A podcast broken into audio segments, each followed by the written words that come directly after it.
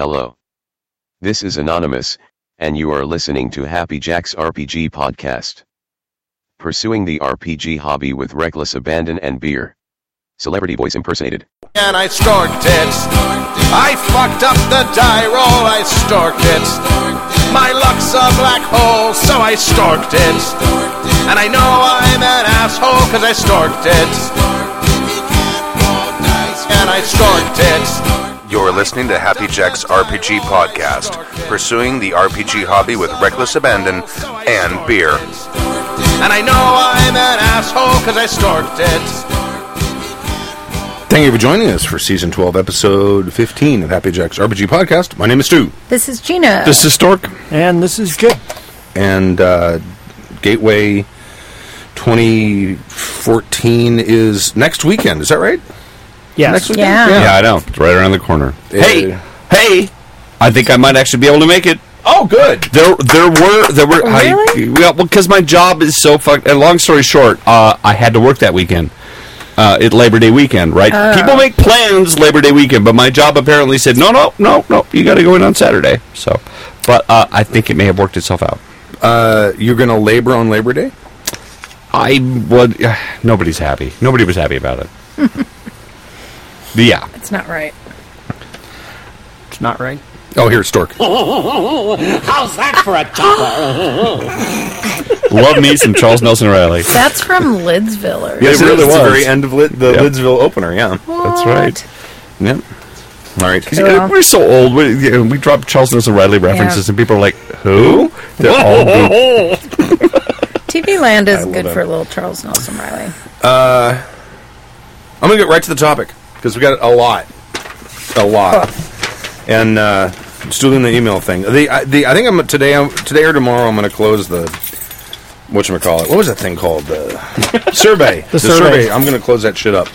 I've got almost four hundred responses. Holy wow. and that, buckets! And that is twice the number of responses in about a third the amount of time it was open the last time I ran the survey, which is probably three years ago. I'm going to guess now. We either have more people listening or more angry people. We have. Well, we definitely have more people listening. There are definitely more people huh. listening now. Because we've got, uh, God, I'm gonna, I'm gonna, I'm thinking.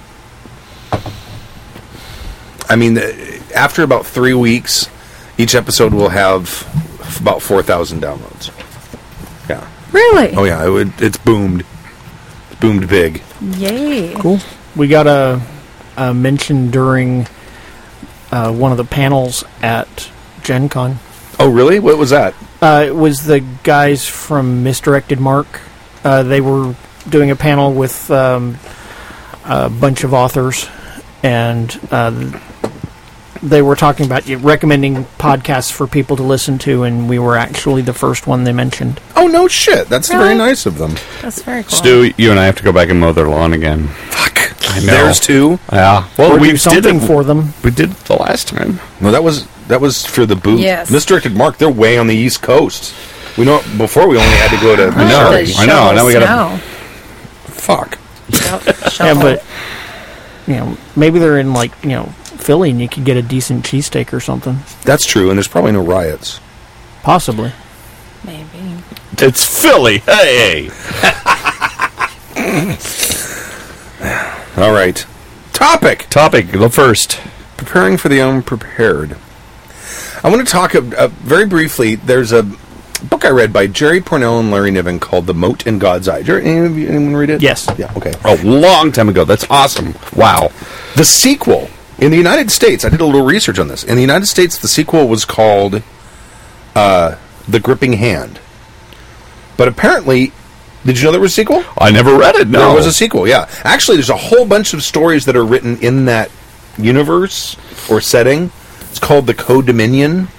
And Jerry Pournelle wrote a ton of stuff, and he and Larry Niven co-wrote some stuff, and a lot of other author- authors have written in that. Uh, there was a... Uh, I'm uh, totally knowing. I'm putting it on my Kindle. The science fiction mercenary series called Falkenberg's Legion, uh, Prince of Mercenaries. There's a whole series of books that Jerry Pournelle wrote that take place in that same setting, like at an earlier time. That's awesome. Yeah. Anyway, writers don't do that anymore. That's no, awesome. They don't, and I mean, and I th- those as I as I recall, I think. Make sure I have the right mic. Yeah. Uh, as if I if I'm recalling correctly, they had. I just completely lost my train of thought. Uh, you were talking about the universe of Falkenberg and, and oh, the writers. As I recall, and I don't know if they would hold up today, but when I read them, you know, in my early college days, those were ripping good yarns. Yes, the the, yes. the Falkenberg books. The Mote in God's Eye was a very good book. Oh yeah, yeah. So anyway, there's a um in the in the uh, Gripping Hand, which was the sequel, which I guess in the U K was referred to was called uh, The Mote in Murchison's Eye. I don't know why. That's that. Not nearly as catchy a title as The Mote in God's Eye. No, no, that was the the sequel was called right, that. The right. sequel here was called The Gripping Hand, which is. How's that for a topper? So perfect use for that one. I know, but um, in that, uh, it, the, basically, the first book to not not to spoil it too much. It's it's a first contact novel. And there's an alien race in it, and the alien race is asymmetrical. They have three arms. They have two normal hands that have, like, fine manipulators. Then they have one big fuck-off arm that comes off of one side that is, like, very powerful and very muscled, and, like, the skele- skeleton's all reinforced where it attaches to the torso. They're, like, super, super strong, right? That one arm. So, but the, the shockwaves that went through society from this... sort of created a new colloquial saying, because, you know, we have on one hand and on the other hand, right? Mm-hmm. In the, the the colloquialism that got adapted by the people after the events in the first book was on the one hand, on the other hand, and the gripping hand, which was on the one hand A, on the other hand B, on the gripping hand, here's the reason that A and B don't matter at all. And that's kind of where this came from, was I was thinking about that strange sci-fi colloquialism, is, like, like I've set up sort of a scenario here that I'd kind of like to war game amongst us as how to prepare for this kind of a situation. You've got, let's say you've got a, you've got a situation where there's a MacGuffin and the player characters are trying to find it. And right near the end of the session... the player characters run up, rush up, and they burst open the doors in the museum, and there, sitting on a pedestal, is the MacGuffin. Right at that same moment, on the opposite side of the room, another set of doors burst open, and there's the bad guys, who've also been looking for the MacGuffin. And you both want it for different reasons, right? So you decide that I'm going to do a cliffhanger, I'm going to end this, end the, end the session right here. So you're prep for the next week. Most of us, most of the time, will sit down and think, okay, what's going to happen? Well, either the player's going to get it or the bad guy's going to get it. So, on the one hand, if the players get it, we're going to have to, they're going to have to figure out what they're going to do with it. Are they going to try to hide somewhere? Are they going to try to get out of town very quickly? What are the things I'm going to have to prep? Are they, do they have they, do they have a safe house? Are they going to try to come up with a safe house? What are the modes of transportation out of town? I need to figure all that kind of stuff out. On the other hand, the bad guys might get it. Okay. In that case, well, if the bad guys go to a safe house, is it going to be a safe house that's hard to find? Or is it going to be some place that's maybe obvious but hugely fortified? Or are they going to try to get out of town? And how are they going to try to get out of town? In both cases, I probably need to read uh, read the uh, chase rules, if there are such a thing in the game, because chances are one or the other is going to chase the one whoever gets the thing. Well, right? Yeah. Okay. Yeah. I, I think I'm following you. Okay. Carry on. So th- those are the two things you would need to p- prep for that. But then, of course, the gripping hand is... Uh-oh. What if, during the course of the fight, they destroy the MacGuffin?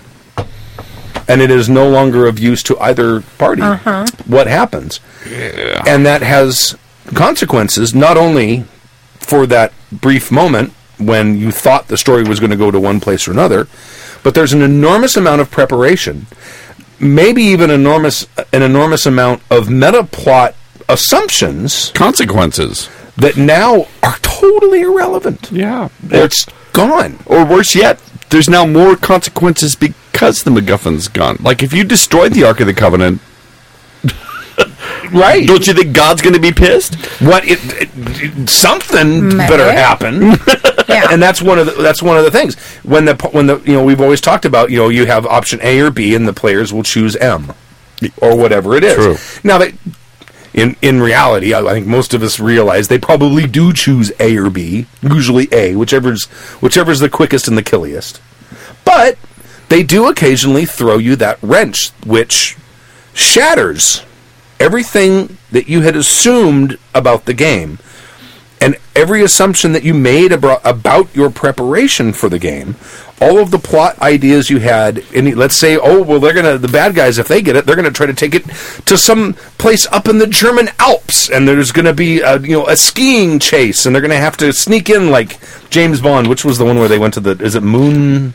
There was a bunch of ski chases. I think it, it might have been Moonraker, but Her Majesty's Secret Service. Her Majesty's Secret Service had one as well. That was George Lazenby, by the way.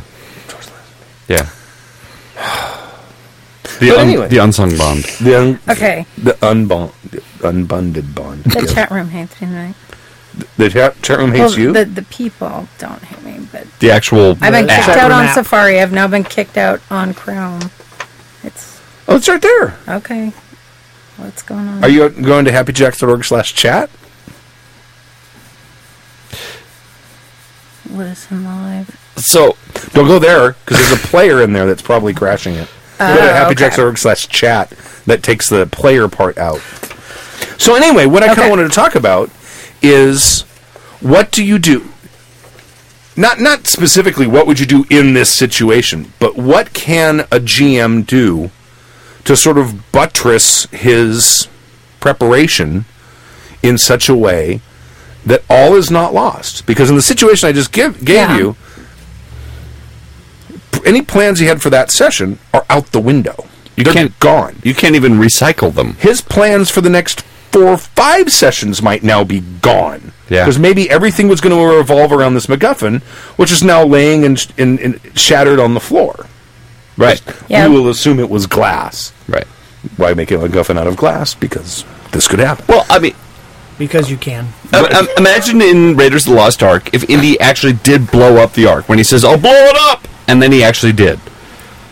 That would totally happen in a role-playing game. It, it, it could. It absolutely could. And it would be the end Definitely. of the movie. And uh, But, but now, it can't be the end of the game. It can't.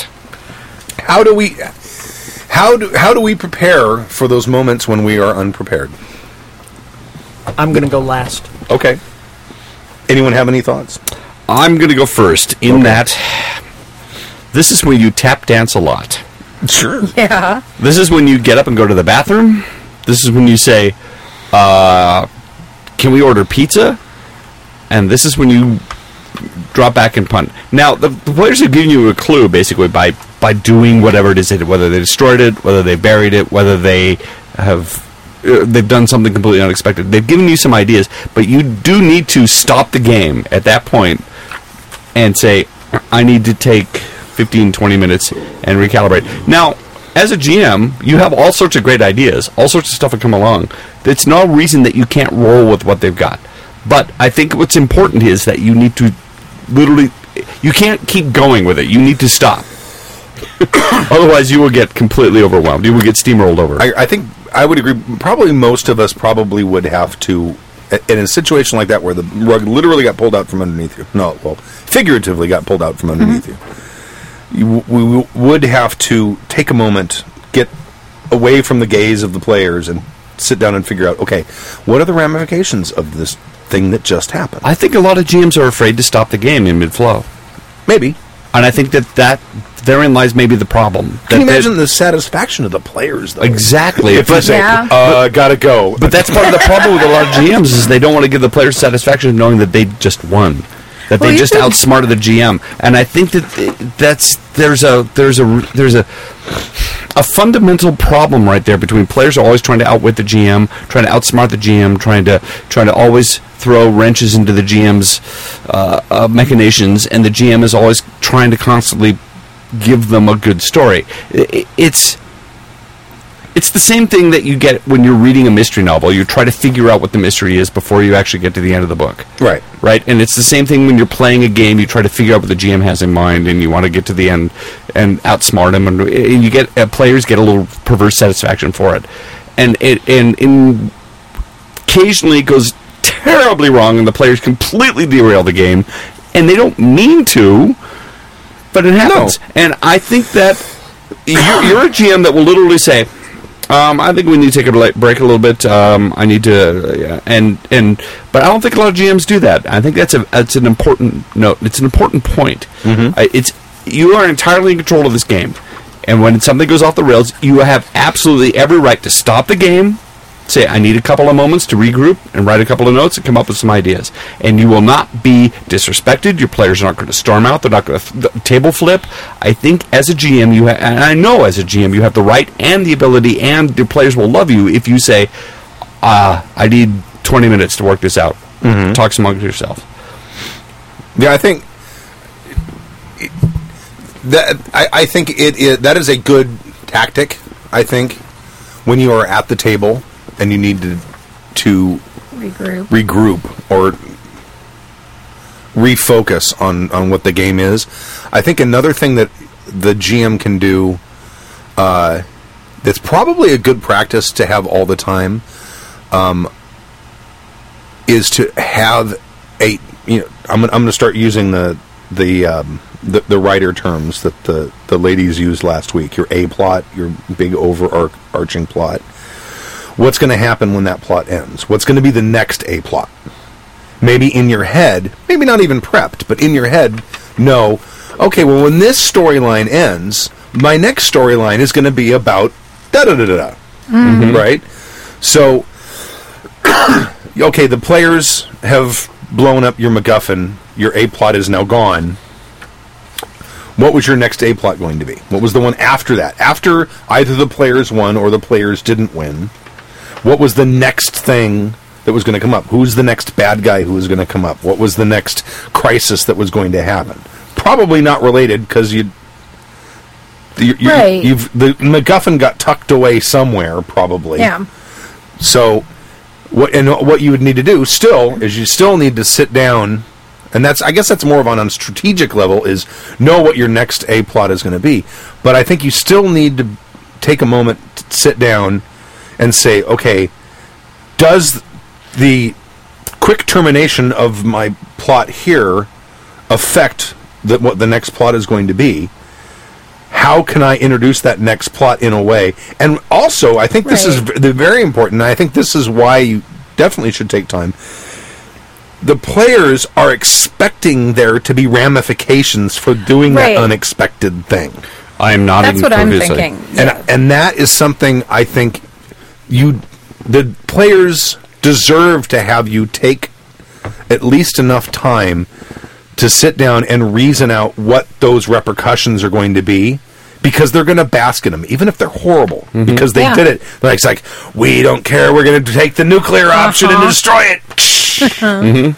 And they want to see what, they want to see the shitstorm that you they said caused. Basking, but it might actually be gloating. But it, it could be, sure. and, and in some many cases, it probably is. And as a G M, please don't take gloating badly. That no. means that your players are having a really good time, and you did you They're did invested. Your job. Yeah. You, you lost well. All right, let's let's use the Indiana Jones example. Let's see what happens. If Indy at the point says, "I'll blow it up," no, you won't. Go ahead, blow it up, and he does. Right, and he actually blows up the Ark right there on the pathway into the island. Okay. That's not what you expected to have happen. That's not in the movie at all, and, and or in your game. Now what happens? He's blown up the Ark of the Covenant. You had this wonderful, great ending where the Nazis are going to melt, and Indy gets ignored by the Ark. Okay, now what do you do? How? How? how the, well, it's got to be a gunfight. Okay. Right? Because they're going to be like, but the, ah! you know, the, the bad guys are going to be enraged, probably, in that situation. I mean, it's going to be different for everyone. Not necessarily. Yeah. I mean, I'm I'm just trying to I'm trying to take something where the MacGuffin actually get, now goes away, and how do you continue on the story? Right. Now, now granted, I guess it's it's maybe a uh, it's a moot point with that book with, with that movie, because it ends. The MacGuffin gets closed up and nobody, and it gets lost in in another warehouse for all eternity once more. But right. Until the next time there's a someone needs to restart a franchise. And then it will probably come back around, I would imagine. I uh, okay. Yeah, you're right. That's a bad idea. Let's not let's not explore that, because it, it ends. It gets lost in annals of time. But I mean, I, I think it is important. Wait, in the what? Yeah, that's a snorkism. It's It's not like Sherds. That's an actual Starkism. No, it's not. Sherds is a real word. It is. Annals, annals of time isn't. How's that for a topper? That's so great. It's the annals of time, but you just heard my reverie. Spelled the like... same. Is it spelled the same? Uh, yes. it, well, it is. It annals. Is in my world. A there's two. Is there? Are there two N's in annals? Look, you do it the I way you do it. So. I'll do it the way I do it. I don't I'll look know. it up. Yeah, you should look it up. I don't think they're spelled the same. I, I Either way, anals. And is there a plural of anal? There is now. I just okay. It's funny you say that because I just discovered that the British say maths. Yeah, they do. Right, we talk about that on the forum. And, yeah, yeah. But John Rhys Davies says the mouths. Math. He's Welsh, man. What does he know? He's a stud. Yeah. Well, all right. I'm going to say maths the way he says maths. Yeah. Because he's a stud. And cookery. Cookery. Instead of cooking. And he probably says annals. He probably says annals. Everybody's going to now. It's going to be. It's the annals of time. Yeah. Honey, I've got piles in my annals. Ew. Right.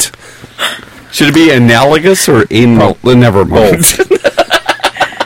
I'm, making, I'm killing it, myself over here. Anyway, Sorry. I, I do think it is important to make sure that you do have consequences for yeah. that, that that horrible thing the players just did to your game. Unleash hell. Yeah. And and and and because and make, they want but, that. Okay. All yeah. right. And all right. That begs the question: do you want to punish your players for no, fucking no, up your game? No, it's not punishing. But if if there would be a bad repercussion from yeah. it, that repercussion should happen. They yeah. They blew up the Ark of the Covenant. God's now pissed. Yeah. Yeah, maybe there's going to be a plague. Maybe yeah. locusts are going to start descending on yeah. the, the area. Or I don't know. I don't know either. That's But isn't that the point? I think at that point you go, all right, you guys just blew up the fucking Ark of the Covenant because you're fucking morons. uh, let's order some pizza. I'll be right back. And you go back and go, well, what the fuck are we going to do? You blew up the Ark of the Covenant. No, okay, all right. Thank God. All right. How, what how, what would I do if someone blew up the Ark of the Covenant? Right. I, I can't punt the earth into the sun. That's probably a little bit too much. So I don't Un- know. Unleash a bunch of demons. Sure. Or some yeah, like uh, plagues. Yeah. Bible's full of them. Now, or angels who are If really you don't off. choose to take that breath, if you don't choose to stop and you just follow and you yes-and yourself into a corner, I mean that's that's worse, I think, than stopping the game. That's worse than even ending the game at that point. Like, wow, you guys have completely taken this. We're done for tonight. I think if you just go, yes, and I think you can get yourself in even worse trouble. You, maybe. You just, the, the biggest thing, if you're going to do that, is to make sure you keep really good notes of what you're yes-anding. Because at some point, you're going to have to sit down later and have it all make sense. Otherwise, it's it coming back at you. Right. Then like, well, wait a minute. You said last week. Oh, shit. You're right. So, Jeb? A couple of things. Premise the first. I know what's going to happen in the game precisely until the moment the characters step into it. Right. Premise the second. Embrace the unexpected. So... Indy just blew up the Ark of the Covenant. What is the immediate effect of that? What is the long-term effect of that? Do we care? Um, I have absolutely no disagreement with the idea of saying, okay, hold the bus for a second, give me ten minutes, and let me think, and I'll come back. I don't have a problem with that in the slightest bit. I also don't have a problem when, in the slightest bit with following your instinct. Go with your, your gut reaction. Um, but there is an effect of destroying that MacGuffin. And that effect is uh, a beer exploding all over stew. Um... But that effect Sorry. can be so whatever. I'm not loving YouTube, and you're trying to be very serious. Okay, for those of you at home that aren't watching, Stu just opened a beer he knocked on himself. And it exploded all over all over himself. Meanwhile, his kids are trying to come through the door, and, and my, they're making, my, they're like marching. And my toes. And, um, and it's it, and Jim's being very serious. No, all right, okay. No Sorry, we completely derailed there. No right. worries.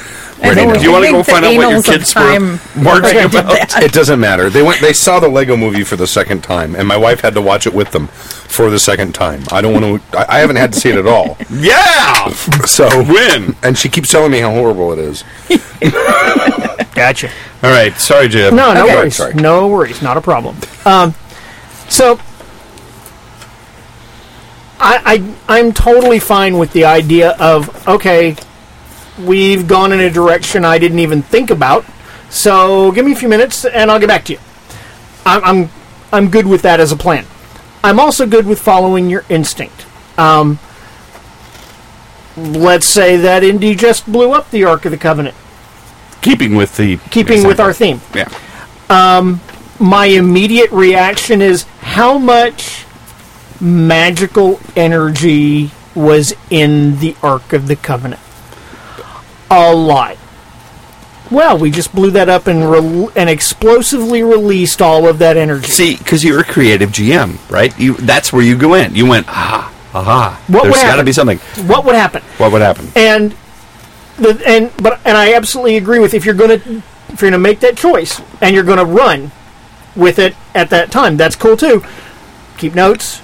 Keep track of what you were doing because you are going to be called to task for it later. That's going to happen. Um, the the main thing I, I I recommend is embrace the unexpected because you don't know what's going to happen. Um, Gina and I were playing in a game, uh, fantasy game, and there was this MacGuffin. It's called a Starstone, and we had the Starstone, and some people wanted the Starstone, and there was a showdown about it, and the idea was we're going to fight over the Starstone.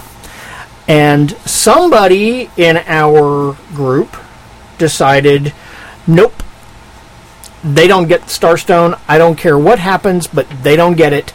I'm destroying it right now. And that happened. Okay. It's called the Starstone, right? It wasn't yeah. called like the Stone of Ultimate Evil or no, no, no. the Dark Stone. It, or it had no morality of its own. No, but stars are bright and cheerful and happy. Player, what what can player no, but it was murder incri- hobos. It was Mur- basically right. like an incredibly, incredibly was, powerful power stone. Yeah, it was like, a magical right. power stone. Yeah. This was a GURPS game. And there's a chance that the bad guy's going to get it. Why yeah. risk that? Because right. you certainly don't and want that, that to happen. And that was right. that was the thinking of the character. Um, was no matter what happens, they don't get it. Right, and it's the it's the sort of the it's the not the Kobayashi Maru, but it's it, but if you, this stone gets destroyed right now, then this bad thing can't happen. Right. Okay, I get it. Because right. the bad guys wanted it to power this terrible machine that would do bad, big, bad, evil things. If that's that makes perfect sense in a player's mind, yeah, you're like it, it uh, if I mean. if I get rid of the catalyst, if I get rid of the battery, it, they can't destroy the world. Well. But I think a lot of what, well, I was going to say, a lot of what the chat room is saying is that uh, some of these folks say they have different A stores, stories going at the same time, so that you can, you know, if you need to pause on that and say that you don't necessarily know what the ramp, it seems fine. It seems like you destroyed it. Everybody gets away, whatever, and you continue with second story A. Right. Um, or just... Uh, They've also been mentioning if you anybody who watches a lot of movies, reads a lot of books, uh, can kind of roll with the punches and right. then just come up with ramifications for either that act or continue in that vein of the story. Uh, Cato Juliet was saying, "Oh, but that really wasn't that MacGuffin wasn't." MacGuffin really wasn't the thing. That was a decoy." Or it was a MacGuffin. MacGuffin. Yeah, that's, that's kind of. That's kind of shitty. Cheating? I would, I I would do so. that. I would do that. I think once. It depends. I yeah. wouldn't do it more than yeah, once. I think it in depends a, in a game in a campaign, but I might do it once. You yeah. know, the, I just it just occurred to me something that I uh, that I have done in situations like that. Um, I had the player characters go back in time and basically change history dramatically in the fourth edition D and D game, and when they came back to the modern, th- their modern time, mm-hmm. uh, the world did not remember them, and the world was entirely different. I remember. Do you remember that? The demons had overrun. Uh, that was one of them stepped on a butterfly. That was D- That was the fourth edition D and D game. I know for a fact all it right. was because it was it was Bruce who did all of the tweaking. Which one of them stepped on the butterfly? He right. did. It was Bruce. Yeah. Bruce is the one that did it. Gotcha. Basically, they, um, they, they had a but. And what I did in that in that situation is like, oh, you guys just did something I did not expect you to do. You have just dramatically changed time. Okay, let's go back. Time is now dramatically changed. Here's the shitstorm you're now in. Um, and, and and you know, in a situation like that. You could even, okay, the Ark of the Covenant is blown up. Okay. as it, Almost as a stalling tactic for as a G M, because I've done that. Mm-hmm. Hey, listen, this is what people want to know. Right. How do, you, how do you stall when you are suddenly confronted with a situation where you okay. can't recover? Right. When you all come to, you're standing in the desert. You are alone.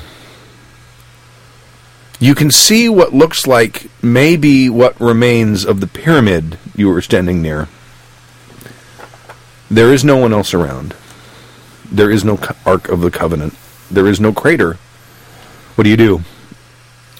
And now you've got a complete blank slate. Yeah. They've got a blank slate. You've got a blank slate. It's a tabula rasa. Right. What are they going to try to figure out? Wow, this, and they're going to start talking amongst each other, trying to f- see if they can piece together what happened. And so you, then you can steal. Yeah, then they're going to run your game for you. You start, you start tearing up your, your roadouts and going, tabula rasa. Well, right. Um, one, one of the... I, I happened to be looking at the chat as it went by as well, and I don't know who said it. Gina will know. Uh, somebody said they have like three A-plots running at the same time. Yeah. Um, the only thing I, observation I would make about that is I have try to have like all manner of plots running. I don't have a specific number. I don't refer to them as A-plots and B-plots. They're just things that are going on. Yeah. I guess by definition the A-plot is the one the players decided to get involved in at the moment. I'm I'm not a big fan of labeling it because your your C plot can, can become the A plot at any moment, and it's then a, the B plot, and, and they will organic thing. And they yeah. will rise and fall, and you need to. If I if my C plot becomes an A plot, but the A plot now becomes secondary right. or gets the, the ended, thing about I get confused. The, the literary terms where you've got the A plot, the B plot, that's that's fine, um, but that's in a book where the author has absolute control. Sure. There's also television shows. Yeah, well, right. again, but you have a writer who's yeah. got absolute control. Yep. And in a game...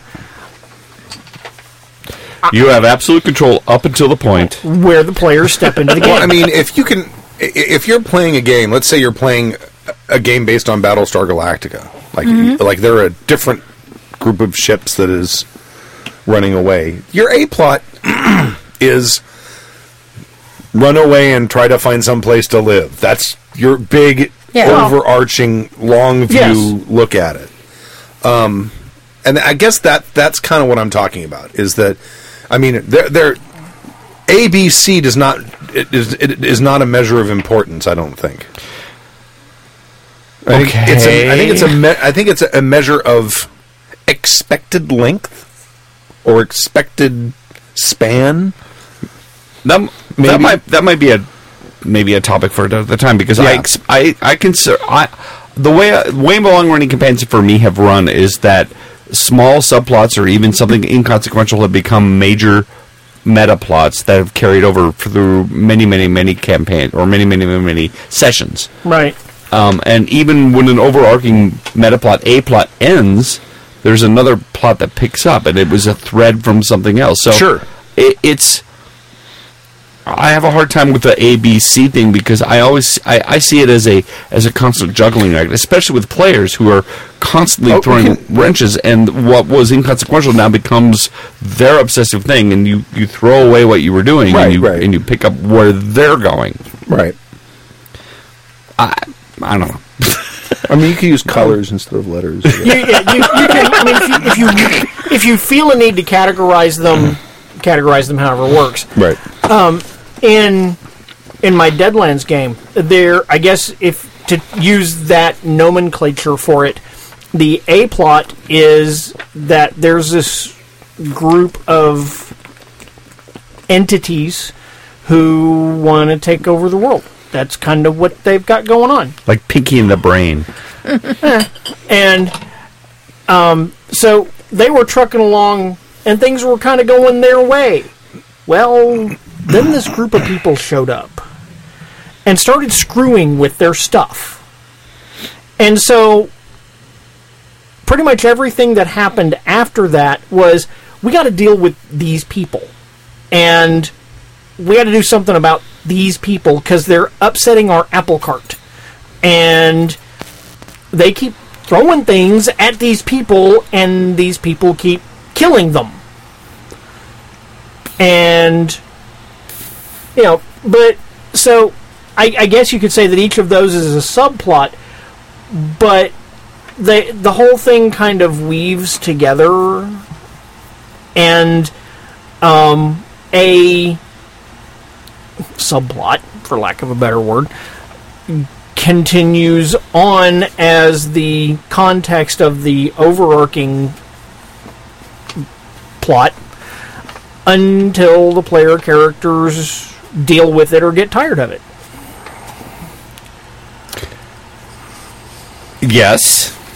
So I, I, to sum up, I think the takeaway is that when your players take your MacGuffin and do something with it you didn't expect, you need to roll with it. Roll. For sure. Yeah. And I think it's completely okay for you to stop the game or whatever you need to do to make that work. Yeah. Now, I think a lot of G Ms also suffer from the fact that the MacGuffin is precious. This is a story I was setting up. It was going to run for a year. Tough. I had all this great stuff. Well, uh, yeah. Titties. Yeah, that's that's, that's your advice, but right. but yeah. That is my why, advice. Why is that right? Get over it. Suck you, it up, Buttercup. It's not your story. It's their a player's story. But I have this awesome MacGuffin, but they blew it up. Too bad. Go write a novel. It's, uh, I, I'm gonna I'm, I'm gonna disagree with you slightly, Stu. Uh huh. It's our story. Okay. Collectively. Yes. Because it's certainly not my as, story. It's certainly not my right. story, but I am a contributor to the story. Yeah, but if you're the only one who wants it to go in direction A, then it if if I set up, you know, MacGuffin on a pedestal in the museum and they destroy the MacGuffin, you know what? That's just... No, but I get... Or I, look at it and go... Mm. I get what Stark's saying. Like, if you think you had some really cool shit planned with this, I'm not saying you're going to pout. Right. Or anything, but yes, where where there could be a pang of, oh fuck, I had this really cool shit planned, and it's like then you're you have to regroup, like yeah. you said, or yeah. roll with it. But I mean, I don't you feel sorry for the players? Don't. They're like, I had some I had the most awesome shit set up for you guys, and you guys completely fucked it up. Oh well. Yeah. Well, now well, I got to make it up as we go. You know what? Well, I mean, I, I, when when people have done like the the most breakingest things in recent memory, like the, the the couple of things that Bruce pulled in the game, Bruce afterwards said, "Oh, I totally thought that's what you expected I would do." That's Bruce Brain. Yeah, it, it's like, oh, he said this, this, this. There's this one loophole here. It's so obvious. That's what I'm gonna do. And I, meanwhile, dumb me is going, oh, "Fuck." I'm a scorpion. I'm not going to sting you if when we cross the through. It, well, sorry, it's in my nature. I figured you knew that. But, remember, alignment dick. Well, it, it doesn't even have to do... I don't think it, it. There's any any part of it that was malicious. He is he is saying, you, you, here's the situation you've given me. I, I have decided to do this. And it seems obvious to me, because the only information he has about it is the information I have given him. Mm-hmm. So really, if there's anyone to blame, it's me. The, the thing is, my my assertion is that there's not anyone to blame. That's well, just I mean, that's the way the, the game the, rolled. The vernacular yeah. I'm using. No, I, I get you. I get you. I'm just, I'm, I'm. The point I'm trying to make is that's just how the game rolled. Right. Roll with it. You have to. It's a very interesting point too. I, I think that a lot of G Ms will blame themselves or or feel that because the MacGuffin wasn't picked up, that they've done something wrong, and they now scramble to try to fix something. fix something right. that maybe isn't broken, but they don't know that that's not broken because it's okay. The players have made that choice, but they're trying to fix the game. Well, well uh, I'm sorry, go ahead. It's it's an important point because we here, we, we forget. We, we were, we're blessed with a lot of players, and we, we were really good at sort of making stuff up and going off the cuff. But I think there's a lot of people out there that have set up a story, and then when the players derail from it, they feel like they've fucked up I, as I a get G M. You, and in my mind, it's my just, you know, my poor feeble little brain, um, they made a mistake. They made a mistake of thought. In that they tried to solve the problem. Don't try to solve the problem. Create the problem. Let the players solve it. And that's really very good advice, but I think a lot of G Ms aren't used to that, and especially new people. You, you remember, we get this book full of rules that says this is what you need to do, this is how a game is run, and if they feel like if that if that rule gets broken, the players have taken it someplace, they have now fucked up the game. They don't know how to recover. It's. I'm not saying that they're right. I'm saying that's how they feel. I, I, I get that. I get, and that's unfortunate because they're beating themselves up unnecessarily. I agree. What I'm trying to say. I agree too. I, I think that as a G M, you need to know that your players are co-storytellers in the game, and in fact, actually, really, they're in charge. Right? They're they're they're, they're controlling the protagonists. So I set the stage. Yeah. And I fill in the little fiddly bits around the edges.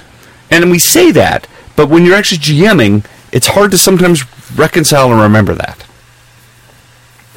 I, I, I mean, for us, I, I, it, it, it seems obvious for us, but I think a lot of people struggle with that that very fact. Oh, yeah. I, I don't disagree. What's wrong, Steve? We have an exploding MacGuffin. It's an exploding MacGuffin. Yeah, that you can. I, I guess in our chat room you can draw pictures. Uh oh. And this means nothing to the chat room whatsoever, or to the to the actual to podcast. The but it, but it means podcast, a lot to the chat room. Yeah, right? th- yeah. Boom goes the MacGuffin. He blew up a MacGuffin. All right. Boom goes the MacGuffin. So there you go. Uh, email from Len in Miami, and this this was actually going to be the topic, but then I I, I realized I, I remembered the gripping hand, and so I wanted to talk about that. Ah, the gripping hand. I was Jerry Pournelle. Fun memories. That that you know, there's a podcast Leo Laporte does called This Week in Tech. I don't know. Is he still doing it? Oh yeah, absolutely. Yeah, I love. I missed. I missed him off Tech T V. I remember. I remember that. Yeah. Remember. Remember when his rolling ball blew up? Yes, that was on. That was classic. On Twit. Yeah, it was classic. But every so often, Jerry Pournelle's on, and those are episodes. I mean, I, I love reading Jerry Pournelle's writing. I can't stand hearing him talk. Cause he, it, it, it kind of, he's got some pauses, and he has sort of a high Dude, voice. Save that for your next N P C. And that is a great, great N P C. I think you just found the voice for Wendy Drawer's cousin. Dusty Drawers. Dusty Drawers. Manky drawers. Manky. Oh, it kills me. I'm like, oh. And I was thinking, I was listening to an old episode, and he was on there, and I skipped it, and then I started thinking about The Mote in God's Eye. That's how that whole thing came up. Speaking of, just, there's a lot of dust involved here. Email from Len in Miami. In my never-ending quest to bring controversy to the show. Controversy. I have a topic. Oh, oh. Oh, oh, oh, oh. How's that for a topper? I, I could listen to that guy all day long. I swear to right? God. Someone needs to build a, someone needs to build a song out of it. Yeah. I have a topic that may be unpopular. People who throw monkey wrenches just to throw monkey wrenches. Well, this kind of fits in with the topic a little bit. Yeah. People who throw monkey wrenches just to throw monkey wrenches are douchebags. We all know that railroading is a, the great evil. Players should be free to do whatever they want. Player agency is all they have. The G M should be able to uh, go and do anything. The, B- the G M should be able to go with anything the players throw at him, yada, yada, yada. Okay. And when we feel like we are being railroad- railroaded, we players begin to get the urge to muck up the G M's plans just to fight the feel of being constrained. It is our... What, it's our way of rebelling against the man, T M. Uh, our version of demonstrating to the street, in the street, screaming, "Don't tread on me." Okay, you haven't played in a while, but that's actually very accurate from I'm a player's t- point of view. I'm a horrible wrench thrower, too. You, I, I, we'll see. Well, I, you, I, have, I haven't seen you play. I haven't played with you in a long time. It's but been a long time. That's a very, very accurate description. It's true, and that's fine. But some players play in a very intentionally meta way. To wit, to woo. If I know the G M wants us to go left, I will come up with any possible way to go right. And that makes them douche-tacular in two ways. Okay, that's the first time I've ever seen that phrase. That deserves some applause. It does. Okay. Douche-tacular is a that's a, that needs to be on a T-shirt. Oh, it'll go. That's all I can do. It doesn't like that. I'm gonna have to change my. Um, it loves Charles Nelson Reilly. Hates clap. It doesn't like the clap. I don't know. Maybe the clap well, is a wave file. Well, who wants the file. Clap anyway? It may be too bulky of a I'm file. Pretty sure Charles Nelson Reilly's had the clap. How's that for a chopper? The way okay, and that makes them douche-tacular in two ways. Way the lesser, they are metagaming. They are making character choices based on meta information. Anyone who says, "Yeah, I tend to throw wrenches when I play," is flat out admitting that in in that their in in-game choices are informed by their meta level awareness of whether or not those choices mess with the G M's plot. I call bullshit. Shenanigans for sure. Way the greater. Here is my real issue with it. I quote Jib. It's a game. Okay, we all know that. But what else do we know? Let me tell you what we know. We know that the person running the game, this is underlined here, took time away from his or her life, job, time with family, time with friends, time with other hobbies, whatever, to prepare an adventure. The G M sacrificed some portion of his or her life to prepare something, hoping to entertain his or her players. And knowing that, the monkey wrench thrower wants to make it so that the time the G M spent on the story, on N P Cs, maybe even on props, et cetera, is all wasted. The monkey wrench thrower is telling the G M, "I don't care how much you spend putting this game t- together. I don't believe I would have had fun playing the game that you came up with. I need to do this because it is the only way I can have fun. Oh, and by the way, I don't care if any of the other players actually want to play the game you had planned." Mm. Bad, but not totally off-base analogy. Colon. I spend... Oh, by the way, uh, someone in there said that the the uh, plural of anal is party. Yeah. uh, bad, but not totally off-base analogy. I spend all day making my friends dinner. One asshole shows up to the party and pisses in the food. Is everyone else going to look at me and go, "Wow, that was unexpected"? Now what are you going to do? Yes, and that motherfucker. I got your yes and right here, buddy. No. They're most likely going to kick the ever-loving crap out of that guest. The same applies in gaming. No, it doesn't. Different situation. Yep. No, it doesn't. Bruce can steal from everybody he wants. He can sit around and, and, and, and talk to the G M for twenty-five minutes all the time he wants. He can sit around and write meta stories and come up with really interesting things the G M thinks is fascinating. The rest of the players want to kill him. Uh, yeah. Oh, yeah, yeah. Okay. You're right. It's the same thing. I don't think it's the same as peeing in... No, because no. a, a meal... No, he was fucking up the game left and right, and we all wanted uh, to kill him. Did you and really all of you? Yeah. None of us did, really? Because there was a game we were trying to play oh. that he was constantly trying to fuck up. That you loved him for. Well, I did. Well, it's, it was fascinating. It's, it's kind Not of a to thing us. For you. Really? The yeah. whole thing where he like grabbed the thing and, nope. and went and trapped the guy there in the room, and you guys were able to kill him. Well, that was that guy, the recurring villain that I wanted to go away. Yeah, the only one time. We didn't have fun killing him. But all the gems and crap he stole from us and all of the other plot rot lines he derailed, not fun. Yeah, but I, I also... When, when did I ever make anyone pay for anything? True. I mean, the, all of the wealth he was stealing from you guys, story-wise, meaningless. I know. I, I, I appreciate that. I did appreciate the fact that even though we had tons of riches, we didn't actually have. And before, actually, before the game died, I had actually come up... He, he actually, because once once he and Casey started doing it together, it got real bad. Yeah, oh, really? Yeah. You, you noticed that, huh? Oh, yeah. yeah. But th- th- that's when I started... Because none of the players did. I know. But that's when I started planting things. And there was actually... Had the game continued for one or two more sessions...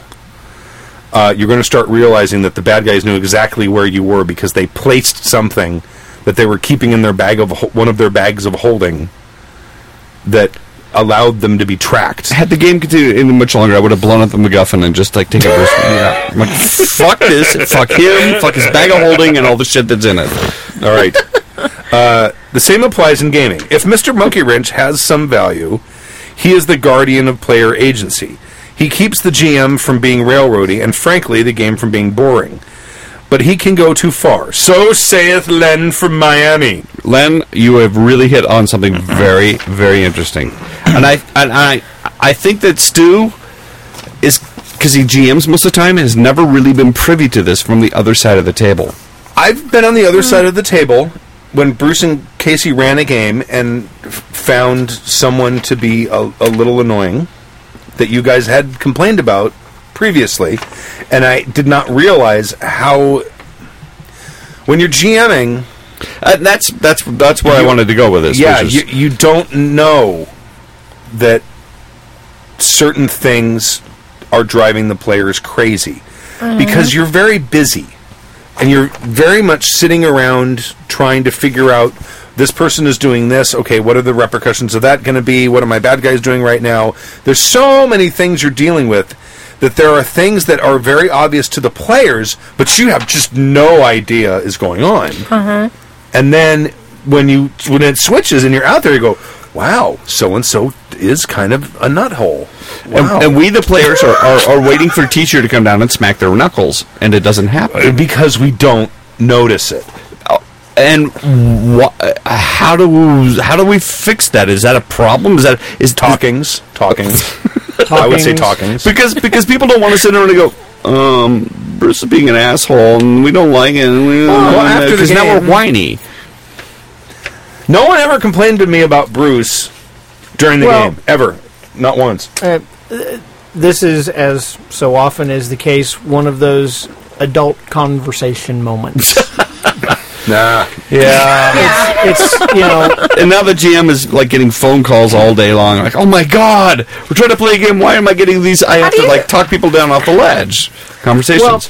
Well, I, at some point, the G M has to go, this guy's being a douche. He needs to be smacked down for it. And I don't want to wait for my players to sit around and have to take a poll to find I, out what's wrong. I will say that if, if the G M is aware that somebody's being a, a wrench thrower for malicious reasons. Well, that's what I was thinking. Expression... In, intended the way I said it, um, then yes, it is incumbent on the G M to, you know, roll up a newspaper and smack them. But um, one of the things that jumped out at me when I was reading this email was uh, the word why. Why are they doing it? Mm-hmm. We know, oh, several, but I'm two leap to mind, players who... have both been described as being wrench throwers. Sure. And mm. both of them, and I'm sure you could know who would be able to get at least one of the two I'm thinking of off the, on the first try. Um, no, that's not him. But the thing is what? that... it was... No, I was burping. Oh, I thought you were saying yeah. his name. And with what I had for dinner, you don't want to smell it. but, but the thing is that neither of these players... are doing this maliciously. They right. are in their own character's headspace and doing what their character would do. And that's the thing I would say about Bruce. And I was not involved in that game, right. but I know how Bruce plays. Bruce was in his own headspace. Yeah. Was in his I, I character's so. headspace. Now, that can be very annoying to other players. Mm-hmm. But it's not malicious. Right. And it's not... I disagree. As I've known players to make dickish play- characters, right, people, and then justify it as, I'm just playing my character. Right. I'm going to steal the rest of the party blind. Oh, okay. But it's what my character sure. does. Sure. Right. And they're so in- wrapped up in their headspace of their character about being a dick, mm-hmm. and derailing everything that the players do, as well as the G M. Right. And they can justify it by saying, I'm just playing my character. It and I'm just playing my it, character when I stick my sword through you. Doesn't... And, ma- well, and, but wait a second, Carol. Yeah. Let me ask you a question. Okay. Because I Pot just chimed in my ear about something. What happens when someone is just playing their character and decide to go down a different tunnel because maybe they're impulsive yeah. or something, and they set... preemptively set off a combat that is far more complicated and less contained yes. than what everyone else was planning on happening. Yes. what, about know, that? You, what about that guy? You, I'll, I'll tell you about that guy. Everybody had just gotten new tiers and new powers. Everyone across the board. Okay. And everyone had new powers to try out. And that guy was feeling cocky. So he was just playing his character. No, that guy thought he had be- more better powers than he knew how to do because he so, actually oh, read all the powers. Oh, so he wasn't just playing his character. No, no, no, no. Okay. I walked down that hallway with really? a bunch of powers I thought I knew. Oh, so so what you're saying is you had miscalculated. I had completely miscalculated how much of a bump that level had given you, oh, and, and my feats. Okay. I hadn't actually fully okay. read all that because once we got into combat, Whoa. I went, oh. Because remember, with awesome four E, I thought I was. remember, remember with four E, your, your right. player gets rewritten. Right. And my player got rewritten, and, and I'm like... It was like fifth level yeah. or eighth level. Also, some point where it's a big bump. We also forget in this combat, too, that, that our, our regular players were gone. We had a substitute guardian at that point as well. A substitute Tyler, tank, right. T- yeah. Tyler was playing, and he didn't know how. No, he was doing... So when I brought everybody back, he was... He Yeah.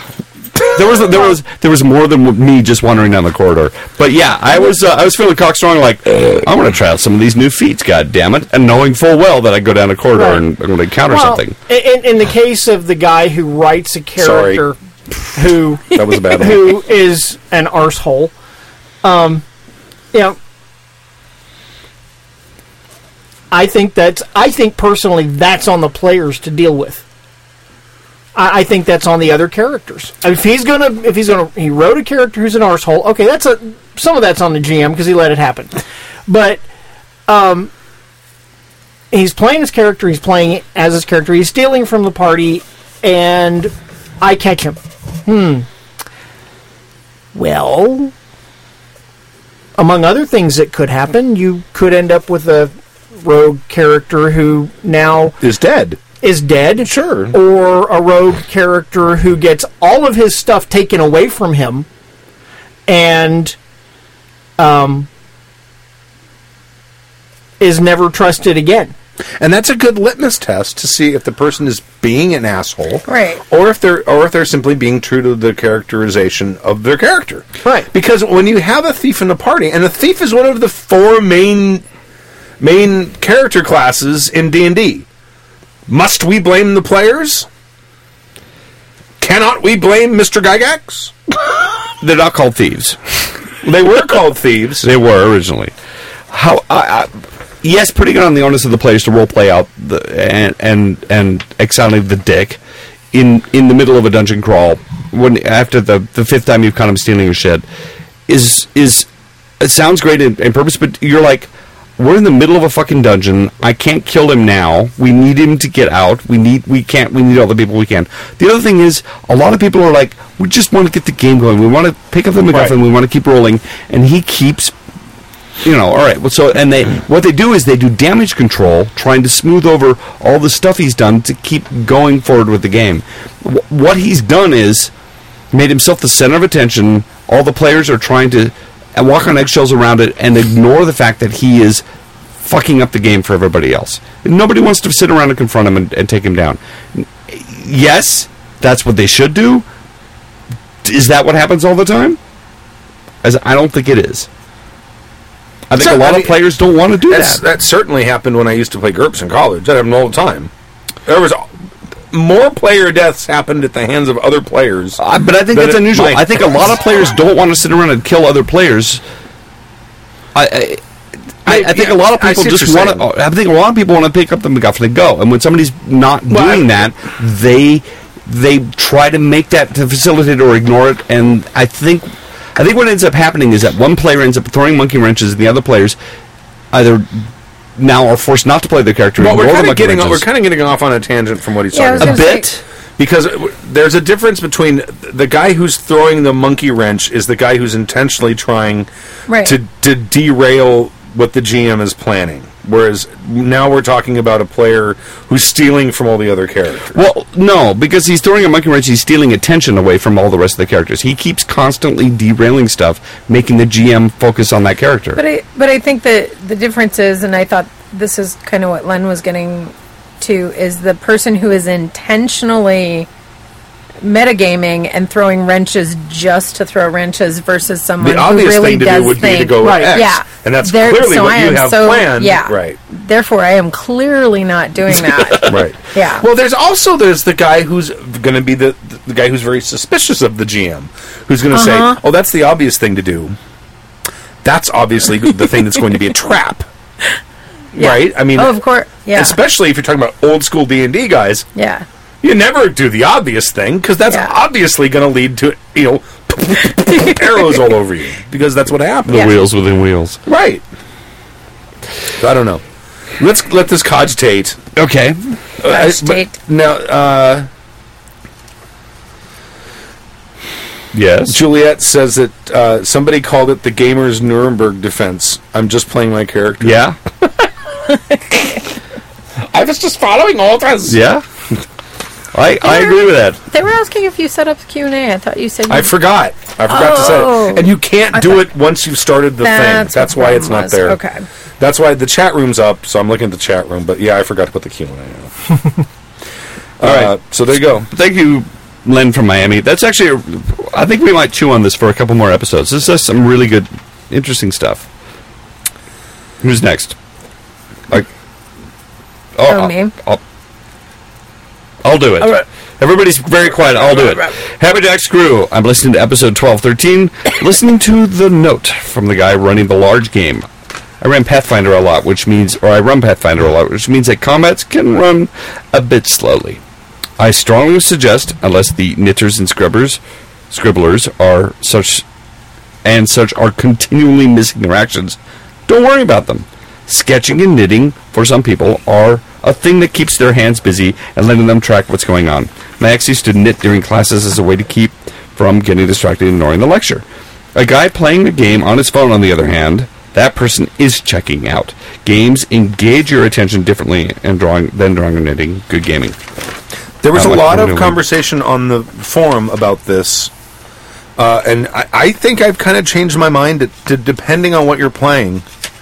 Because if you're playing, because I recall this guy was playing at Pathfinder mm-hmm. with a large party, when combat's going around the table, it ain't going to be your turn again for right. maybe like fifteen minutes. Right. Yeah. Yeah. You can oh, only definitely. be really interested in the moving slow like molasses combat for so long. I don't. I, I, don't I know have if to I say that players checking out. When I used to play, uh, I don't do it now, but when I used to play, when when it wasn't my turn, I would draw. I would right. draw sketches of the other people's yeah, characters. I'd draw I my character. And and his his point about uh, it's a way of keeping your hands busy, but your brain is still engaged. You're listening to what's going on, and you're sketching, and you, you look up and go... Even if you're not. Really? But it's a way to just sort of stay focused. Even, well, it, I don't know... I, Staying focused, that is, that seems counterintuitive to me. It, to do something entirely different to stay focused? Well, because is that just a way so that you don't No, look because forward? With a role-playing game, you want to, you want, you're, at, at points you're a passive listener. Somebody else is taking their turn. Sure. And you're listening to what they're doing, but you can't actually contribute. So you you are... And you don't want to pick up too much information, because if the G M says, well, uh, you know, this, if you remember back, your mother did this, and so that affects the way you... So... so if you're sketching That's or doing something else, then. No, you're not. You're still focused on the game. You're still listening to what's going on. You're still active on your How turn. How can you listen to what's going on if you're trying not to metagame and you're not listening to what's going on? Here's what I think. Okay, I don't care anymore. I mean, if if we're in combat and you're in, a, it's in a big game, and it, it's going to be ten minutes before you come back, take out your fucking phone and play something. I don't really care. It just doesn't bother. It just kind of where I am. It doesn't really bother um, me. As, if, as long as you're ready to go when your turn comes. Right, but yeah. If, that's if all you're I not, really ask. Then put it the fuck away. If you can't, well, at least remain focused enough. And I think uh, we made this point. There was a picture posted after Game X of uh, a table of us playing uh, Atomic Robo. and there were iPads out and iPhones out and a laptop out. And somebody made the comment about people being distracted while they were playing, but uh, in that game, pe- you're uh, referencing P D Fs of uh, books, um, right. rules. Uh, I like to look up stuff. If I'm playing a genre game and I'm not, uh, you know, completely versed in that genre, I like to look stuff up so I can keep the flavor of the game. Um, we were using, like, soundtrack things, so it's not always that somebody's there playing, you know, Candy Crush or something like that. Right. But, I mean, how much more distracting to your brain is going is playing Candy Crush going to be to drawing? I sp- th- I would say that that would depend on your brain. um, I know for I know for a fact a, a player that I hold in highest regard.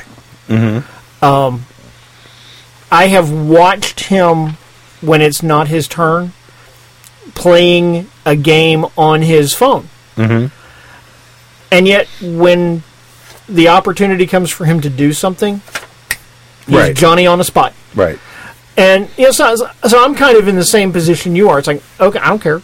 If you want to get your phone out and do something. Now, fine. If you're slowing the game down. Because right. It, now, the thing that, is, when I come to you on your turn, be ready to go. Right. Because if you're not, I will move on. I, I think that's maybe the point. There's some yeah. nervous energy involved. As a, when there's a combat going around, and in some games, combat takes a while. You need something to do to dispel that nervous energy, uh, whether it's drawing, sketching, checking your email, maybe looking through images to find the right image for the combat. Look, look! I found a cool image. Yeah, right. It gives, Stacking it, dice. Yeah, yeah. If, if you've got no iPad, you've got nothing. Nothing you can't draw. You're stacking dice because there's a nervous energy you need to get out sure. because also, something's going on. Something else that I have run into for myself is I'm in a game, but my character is not in. Present for what's going on at the moment. Sure.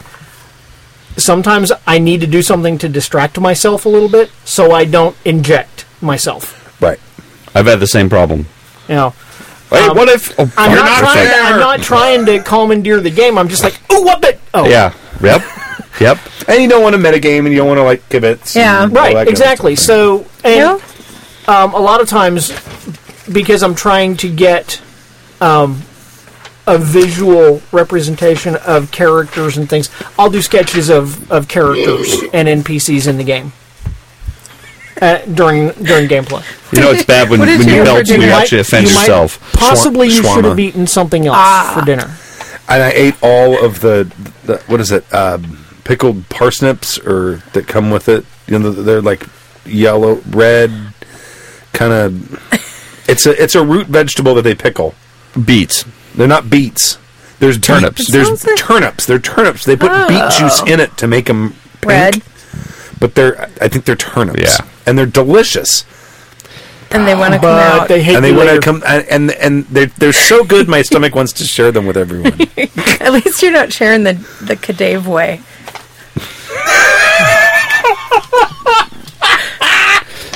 Because you can direct that shit Poor you're doing Dave. A little bit. We find, we get to play a game.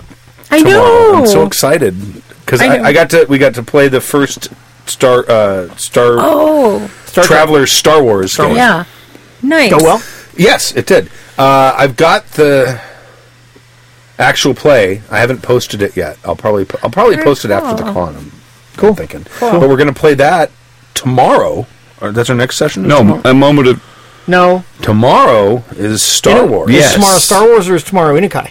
Tomorrow's Star Wars. Inukai was supposed to be last Sunday. Yeah. And that, that, that that's why I'm, that's why I'm, I'm trying to run through my ideas. Right. So we're supposed to be this, this, this. Inukai was supposed to be last Sunday and it didn't happen. Gotcha. Um, but tomorrow is Star Wars Traveler. Cool. And then the day after is the Moment of Truth. Moment of Truth. Yay. Which I just finished some cool prep for. Oh, and oh, very excited. Which I'm sure we're going to fuck up. I, I'm uh, Maybe. I, I'm, I am curious to see a couple of things in the immediate future of that game. One of them is um, is I, a certain person dead. Person dead. I don't know who. And if so... Has it been posted? Yeah. Okay, the last game has been posted. Okay. Yeah. Um, so I, I'm not wanting to spoil for, for people. And then how is a player character going to react to it if it is? If that person is dead? Yeah. I'm not sure what you're talking about. Uh... I just want to see how he reinserts Rob back into the game. Is that what you're saying? Yeah. That's that's a lot of it, yeah. Yeah, okay. Oh, his uh, yeah. sister was... Yes. Oh. Josefina. His, his cousin. Oh, that's his right. Cousin. Joseph, yeah. Cousin Josefina. Josefina. That's going to be bad. Oh, I forgot yeah, about that. You know, see? Yeah, I, I figured... The players shot the MacGuffin. I figure Homeboy's going to be like... He might have to lay, lay someone down. He's going to be rolling up and... Right. You know, and... Why are you guys sneaking around? What's with all the blood? Orale, what's up? Yeah, really. Sorry. Yeah, okay. we, we're playing the... For those of you who don't know, that we we do a, a very spotty but irregular uh, actual play. I was trying to think of a redeeming quality, but I can't.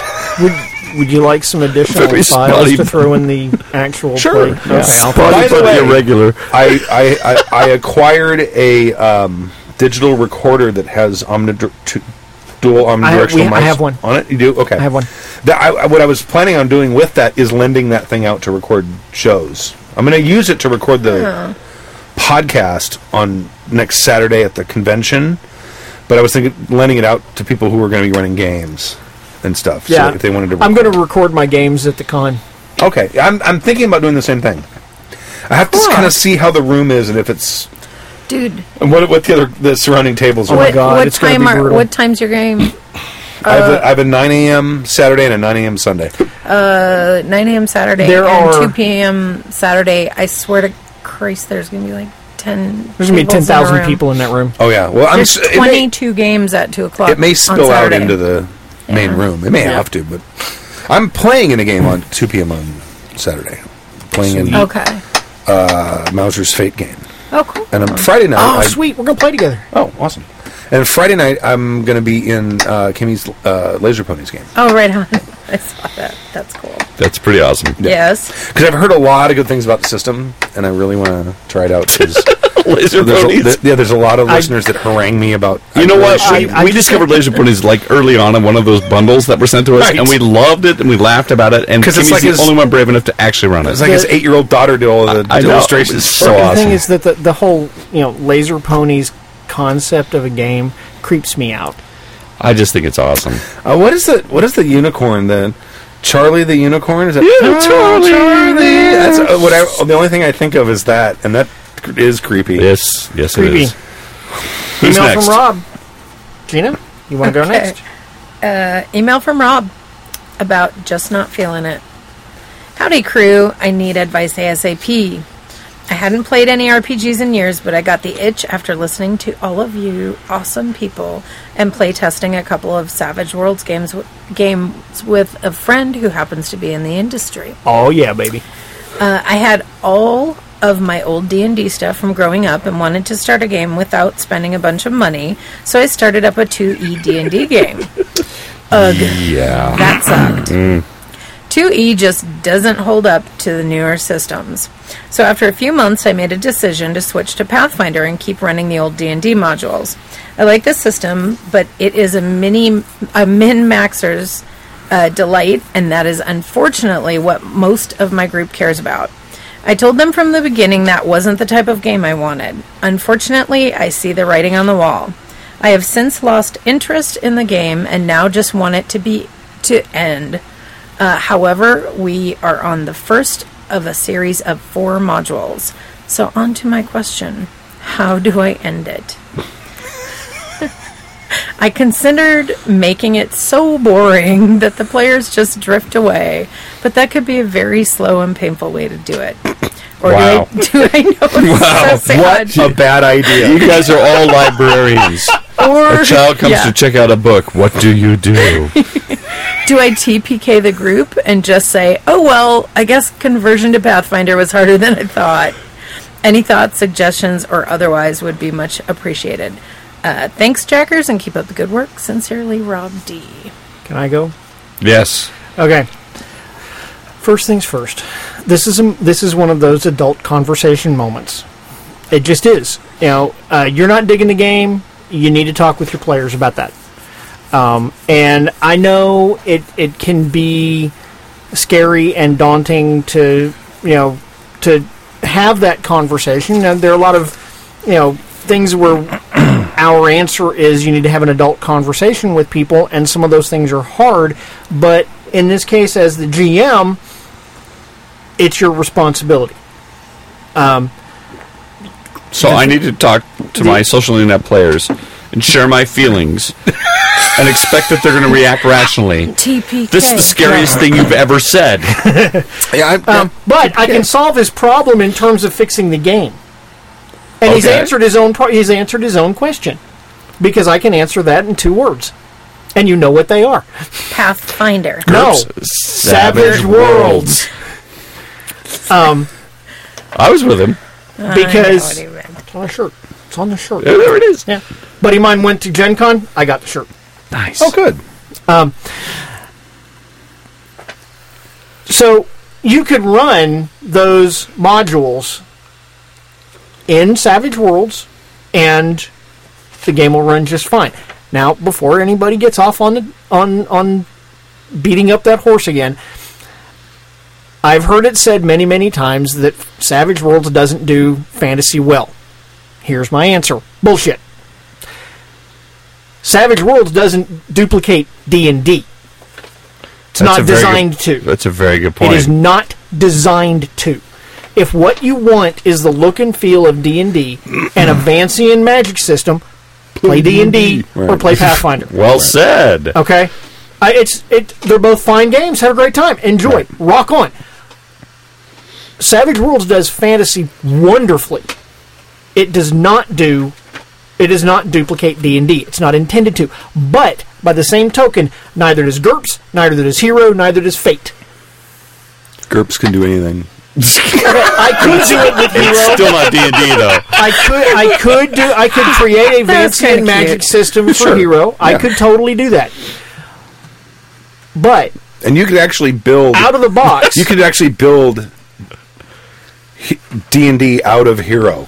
Yes, I could. I, I, yes, I could. You reverse engineering. There's enough. But the problem, the thing is, do that. Why would I want to? Right. Sure. Okay. Now, I, what I wonder is if he does he want to like play something else, or does he just want this game to go away? Well, that was my take on it too. It just wants it to go away. Go ahead and finish your thought. I, I'm thinking, okay, why do you have to kill the game? Why don't you go to the players and say, hey, look, you know, I'm not feeling it. I'm I'm tired of this game, or I don't have time for it, or I'm, I'm just, whatever whatever the reason is. Does someone else want to take over as G M? That was and, mm-hmm. and say, you know, here's photocopies th- that I somehow legally obtained of, of the modules I was going to run. You can run them for them, and I'm going to bow out. I mean, you don't yeah. have to kill the game. The game, right. like uh, the game's not yours. The game is everyone's. Everybody's. You're just leaving, and uh, it seems to me, if you got someone who's willing to stand up to step up, and that's a big if sometimes. Could but be. If you do. Having a G M leave does not necessarily mean you have to kill a game. Well, uh, the way, what I got out of reading uh, this was, he loves to G M, he's just getting tired of that game, it's just not exciting anymore. And I know, Stu, you've had experiences maybe. with this, which is, a game runs for a while, you're like, I'm just right. not feeling it. Right. I, you know, hey, I just found a new game system, let's try this. I think sometimes G Ms want to stay, they want, they want, to, they want to be thinking and learning new stuff, and there's a, there's a thing about G Ms, right? You, you guys, on top of telling the story, you also want to learn systems. You want to master these things. You want to try out new things and find out why this thing is different than that game. And it's maybe unique to G Ms. And maybe that's the, the solution, which is, I'm just not feeling this game. Can we put it on hold for a while and let's try another game and another system? Yeah, yeah. You could do that too, yeah. I mean, you could do something other than Savage Worlds, but he said he didn't want to spend a bunch of money. That's brings true. Me right back to that's, Savage Worlds. That's true. I, or you know, it, and maybe he needs to modernize a little more and go to the new fifth edition, the new shiny. By the way, the P H B showed up if you want it. Oh, actually, yeah, sure. No, they so. had them on the shelf at Game Empire. Huh? They have them on the shelf. I know. At Game I, Empire. I, I I realized that after I pre-ordered oh, all. You, the stuff. You bought oh. one and had ordered one, and, and then I, I went and got. got so I, I was, got it. Took a minute for my feeble brain to catch but then, it. But then it finally showed up. So, you, but I mean, yeah. The starter set for D and D is twelve bucks. Yeah, it's cheap. And then they got the free book. to do all the character stuff. It's got a lot of the stuff from the from the Player's Handbook in it. Yeah, I really like the new Player's Handbook. It's a pretty book. I love the art. I love the, cho- the design choices. A lot of people really say cool that. Art. They're really yeah. loving the art. It's a drastically different from fourth it, edition. And that's fourth edition artwork was freaking awesome. I loved that. And I also like the Pathfinder artwork, too, which I think is the same I love artist. The yeah. Pathfinder uh, art. Is may, it? I don't know. I'm not sure. I'm not, not sure. sure. I'm not going to go out on a limb and say it is, I, but... It, it, it's a similar know. style. I will, I think I will they go use, that far. I, I, I think both games use multiple artists. Certainly, but I, I know with well, all right. I, I mean, there's been signature artists around the D and D things. Larry Elmore did a lot of right. stuff. Uh, David Trempier did a lot of stuff for, for various editions. But I, and I'm I'm thinking specifically of a certain look, and I don't even know who the artist is. So I'm not gonna I'm not gonna pursue that path because I'm just gonna be talking about that guy that does the thing and with trying the to guys with the with eyes, eyes and, the, and they're really bold, and it's just not gonna translate well. But I, I, I'll have to do more research before I can argue this point. At some point, cause I, I'm intentionally, I keep pushing all the game books away because I'm trying to read Apocalypse World. Oh, cool. And I have to push all of these things out of my sight because I have to finish my goddamn adventures for next week for the con. God damn it. It's yes. like, no, I got it, th- this. And I've got one of them pretty much done. Your way, foul temptation. I, I have things oh to do. God. I could run both of them tomorrow if I had to. You. But I really like to... I, the thing I like to do now, it seems, in the last year or so, is really work on my N P Cs. Yeah. And who they are and what they're like and just interesting things about them to kind of just flesh them out a little bit. Not just personality, yeah. but... just stuff about them and make like them details about them. I, I, I get it. I, to I, give I, them that depth. I'm such an over prepper when it comes to games. I love the actual world creation and N P Cs and, and if I oh I've got a town I've got to populate it, and I will spend the entire time populating the blacksmith shop, the innkeeper, the market stall, and finding and making these cool N P Cs that are fun for me to make right. that they're probably never going to encounter, yeah. or if they do, they're gonna they're not even going to role play with them. Right. It's going to be like right. how much does he want for this? But I had fun making right. that sure. apple seller who right. lost an arm in, in the war, right? But I, and that's fun. The one-armed apple seller. Yeah, they're all they all end up with but one I, arm. I, the, like in in both case in both cases, I'm not creating a new setting in both games I'm running because I'm running a Moment of Truth game, which is in the conspir- conspiratorium setting, and it's just in another town down the road from where the player you guys are right now. And it could be happening. Oh, right. Right, right. You're running consecutive timelines, different it's, story. It's just that they're going to make the characters at the table. That's really cool. Um, and then I, I kind of lifted that out of Apocalypse World, the, the, the character generation. Because mm-hmm. it's yeah. sort of abbreviated character generation where it's like, just come up, pick yeah. stat blocks, stuff like that. And then... Uh, But it, it it's probably happening around the same time that you guys are dealing with what you're dealing with. But it's, you know... seventy-five miles away in another little nondescript mountain town that it, and and the I, the two adventure parties won't intersect, I don't think. Mm-hmm. But that is going to also give how be able to give me a fleshed out area where something really interesting transpired for the campaign later on, and you guys can come in, maybe meet those player characters now as N P Cs, or plus all the N P Cs are all fleshed out. And who wow. knows what this four-hour thing is going to generate plot-wise? No idea. No could idea. Be, could be really when, good. When for they you. get a hold of the nuclear warhead and set it off, right? It might take yep. you guys out too. It happens. What's going to happen? Right. Sorry, guys, we're not playing next week. Show up. Uh, you guys need to make new characters, and they can't be from California. Right. You're all standing on the ridge going, look at that, isn't that a... And make new characters. But that's a really f- bright flash of... Ow! uh, That'd and then, be fucked up. And then an L five R game, uh, th- of course, that's taking place... Th- that's other members of the Inukai family. A lot of the N P Cs I've already made. But I haven't really fleshed them out. Yeah. Like the... the, the um... Uh, the crab... A lot of the crab people, I know who they are... I have a little some notes about personality, but now I know I'm going to have player characters meet them, so now I'm really fleshing them out. And plus, I really fleshed out where they're from. It's fun. So, yeah, cool. It is. I like I like doing that kind it's of world building. It's fun. making the, the N P Cs is actually my favorite part of game prep, and it's it's the lion's share of what I do yeah. for game prep, because that's how I know what's going on. Mm-hmm. Absolutely, it's, it's I agree. People. I agree. Okay. Thanks, Rob. Hey, Charles the Teetotaler. Email from Charles the Teetotaler about G M burnout. Okay, I, I didn't know theme. This was going to be a horror story. Cause, is, is it? Well, he says he's he's a teetotaler. I know. It's T E E, though. It's golfing. Okay. Okay. Okay. I'm I'm okay then. Dear Happy Jackers... refuses to golf? Uh, do you golf? I used to. Really? I gave it up for Lent. I actually gave it up for bent, because I bent one of the poles. One of the... oh, no. I did. I hit a tree limb. See, if I had a soundboard right now, I could do the dun dun dun dun. It was it was a nine wood. Yeah, yeah, and so was the tree. oh, oh, oh, oh, how's that for a topper? Oh, how's that for a topper? Sorry. You um, need Weenie Genie or something then, too. I can get Weenie Genie. Is her name? You could also give us a sound bite of... Okay. Dear Happy Jackers, you magnificent bastards! Long-time listener, first-time emailer. Well, second time, but who's counting? Could you guys discuss the issue of G M burnout? I don't mean getting burned out on GMing itself, but rather getting tired of the story you are running. Normally I find that my campaigns will last about twelve to sixteen sessions before I start losing interest. I still like my ideas, but I'm starting to get tired of them. When I begin my campaigns, I'm on fire! Ideas coming like crazy, tons of enthusiasm. But as the game goes on, I start to lose my impetus. Don't worry, that happens. You beat me to it. I was going to say, you you guys, you old dudes can talk. Stark's over here going, I don't know what you're talking about.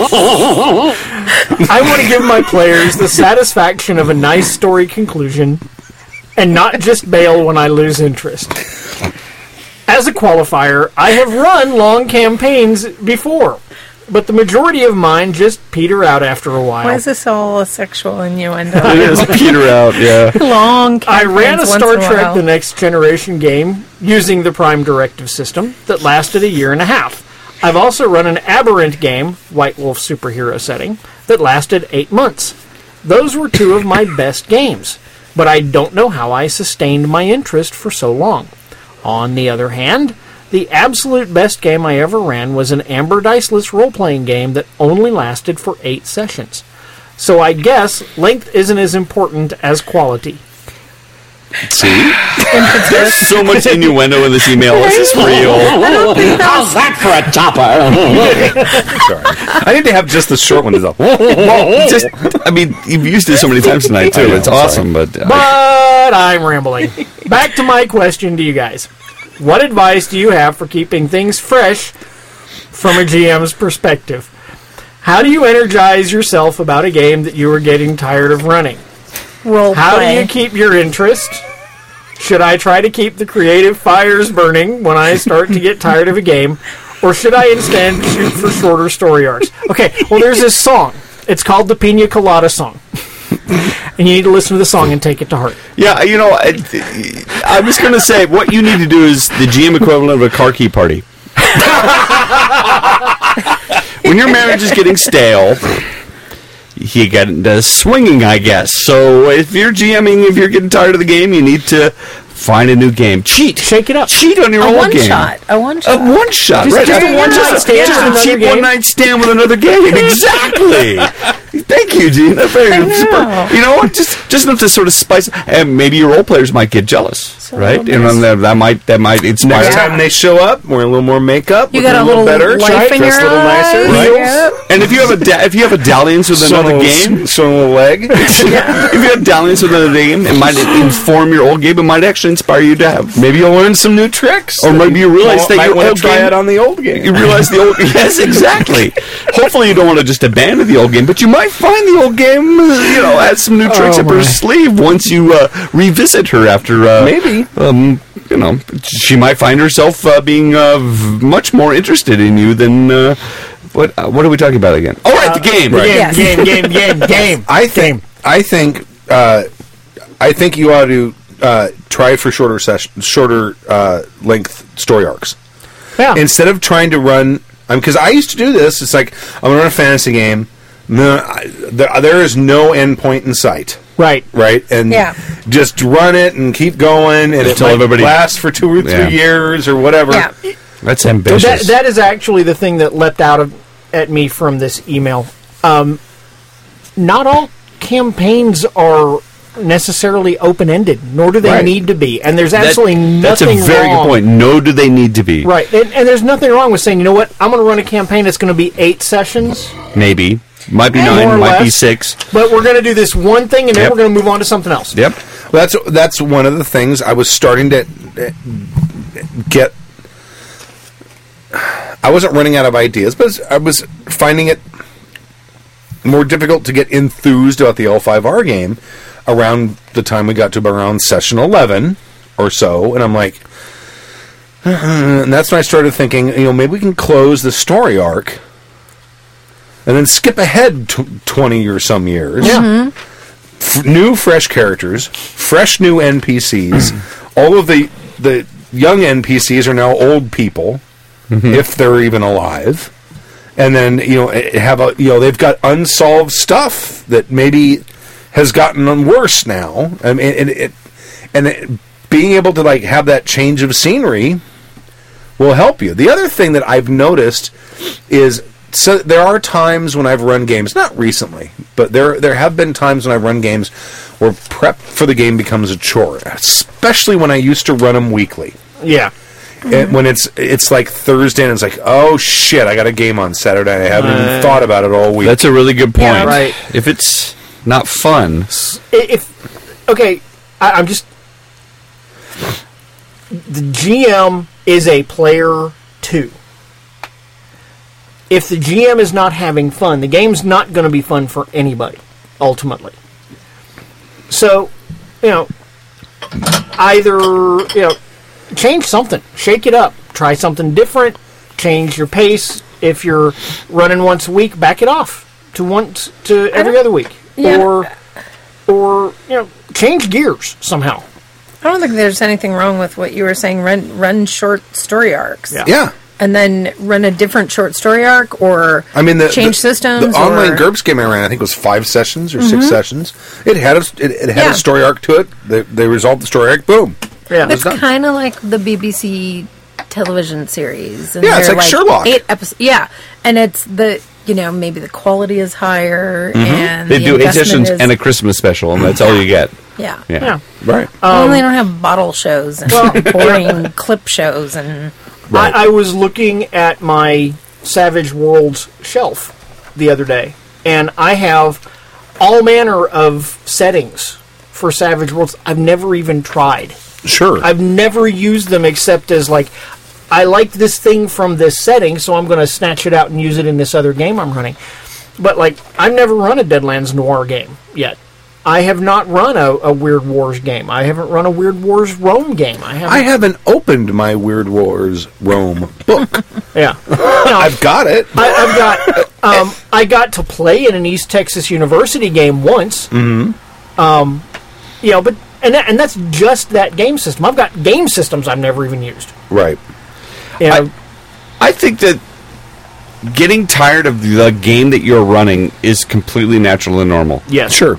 Um, I, I have no easy solutions for that. I mean, it's almost like when you're doing a long-running play, perhaps, as an actor, and you're like, oh my god, I've been doing this for the last three months, and I have to get out there on stage and say the same lines over and over again.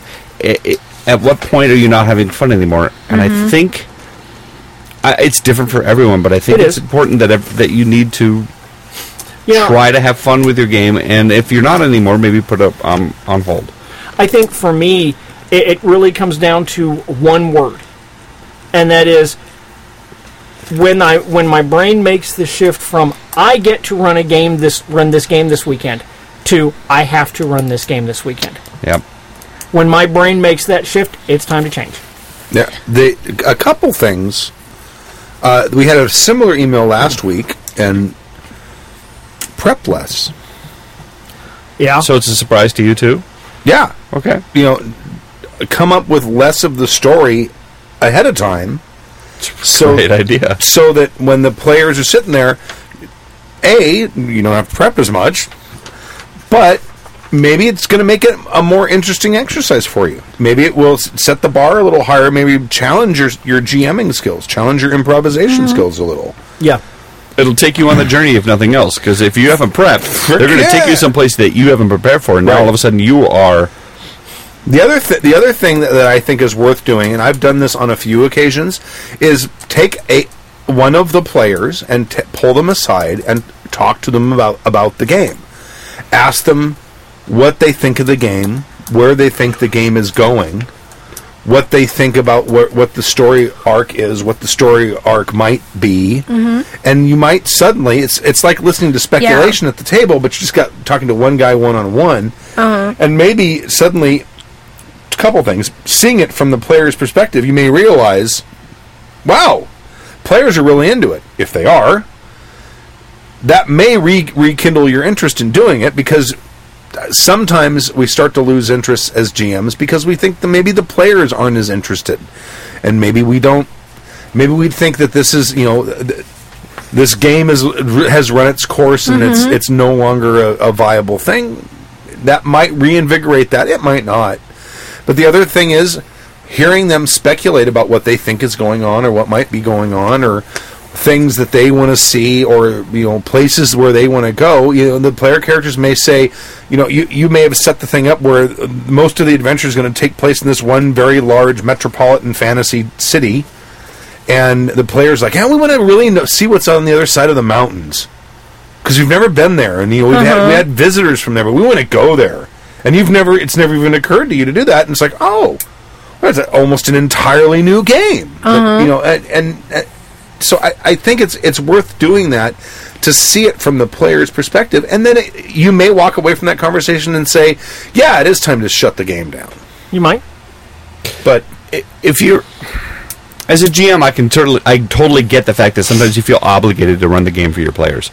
It's something you've been doing. They're all into right. it. You're not into it anymore. You're, you're thinking about what's over the mountains. Um, I'm reminded of EverQuest, where I was stuck in a town and everything, and I finally decided to like, get on a boat, take a journey, survive all this stuff to get to another town, right? And it's completely different culture, completely different things, completely different monsters to fight. It was a whole different thing, and suddenly the game was new because right. I left the area that I was in. Right. That's a great way to rescue a game that's boring for you. Have them go someplace else. We're now all it's, uh, they're now strangers in strange land, for example. They're now humans in an elvish world, an elvish island, elvish society. And the storylines or the prep that you were doing is not relevant anymore because they ain't there anymore. They're right. in another world. They're completely right. another right. world, and you can and now rewrite and start again. That that is totally analogous to the other things that we've been saying, with the added advantage of you don't have you're not also learning a new game system. You're not also cooking up a new, whole new, you know, game concept. And you're, and you're not ending the, the game. And you're not ending the game.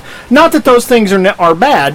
It's just a question of which variation on this theme works for you. No, I totally get it. Sometimes you know, everything seems to be a job, you know, and you're like, oh my God, you know, how do you keep it fresh? It's Stu, you love writing. You know what? What happens when writing becomes your job and it's no longer fun anymore? You know, you know why I started you know, doing this show? Because because it was fun. No, why I started gaming again. The well ran dry when it came to songwriting. Yeah, I sat down for probably a month and a half every night to sit down to write songs. No song ideas. Nothing. Nothing. Absolutely nothing. I'm like, and I, and I realized I needed to do something else creatively to basically break that rut. Mm-hmm. Yeah. So I'm like, I went went down to the Game Empire and I bought the, the big three fourth edition D and D books.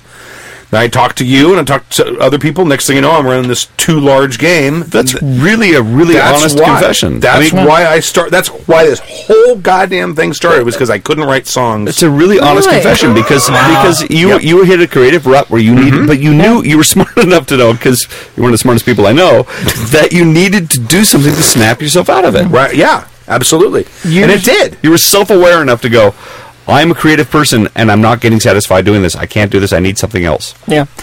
Years ago, I read a poem that has stuck with me, and it went like this.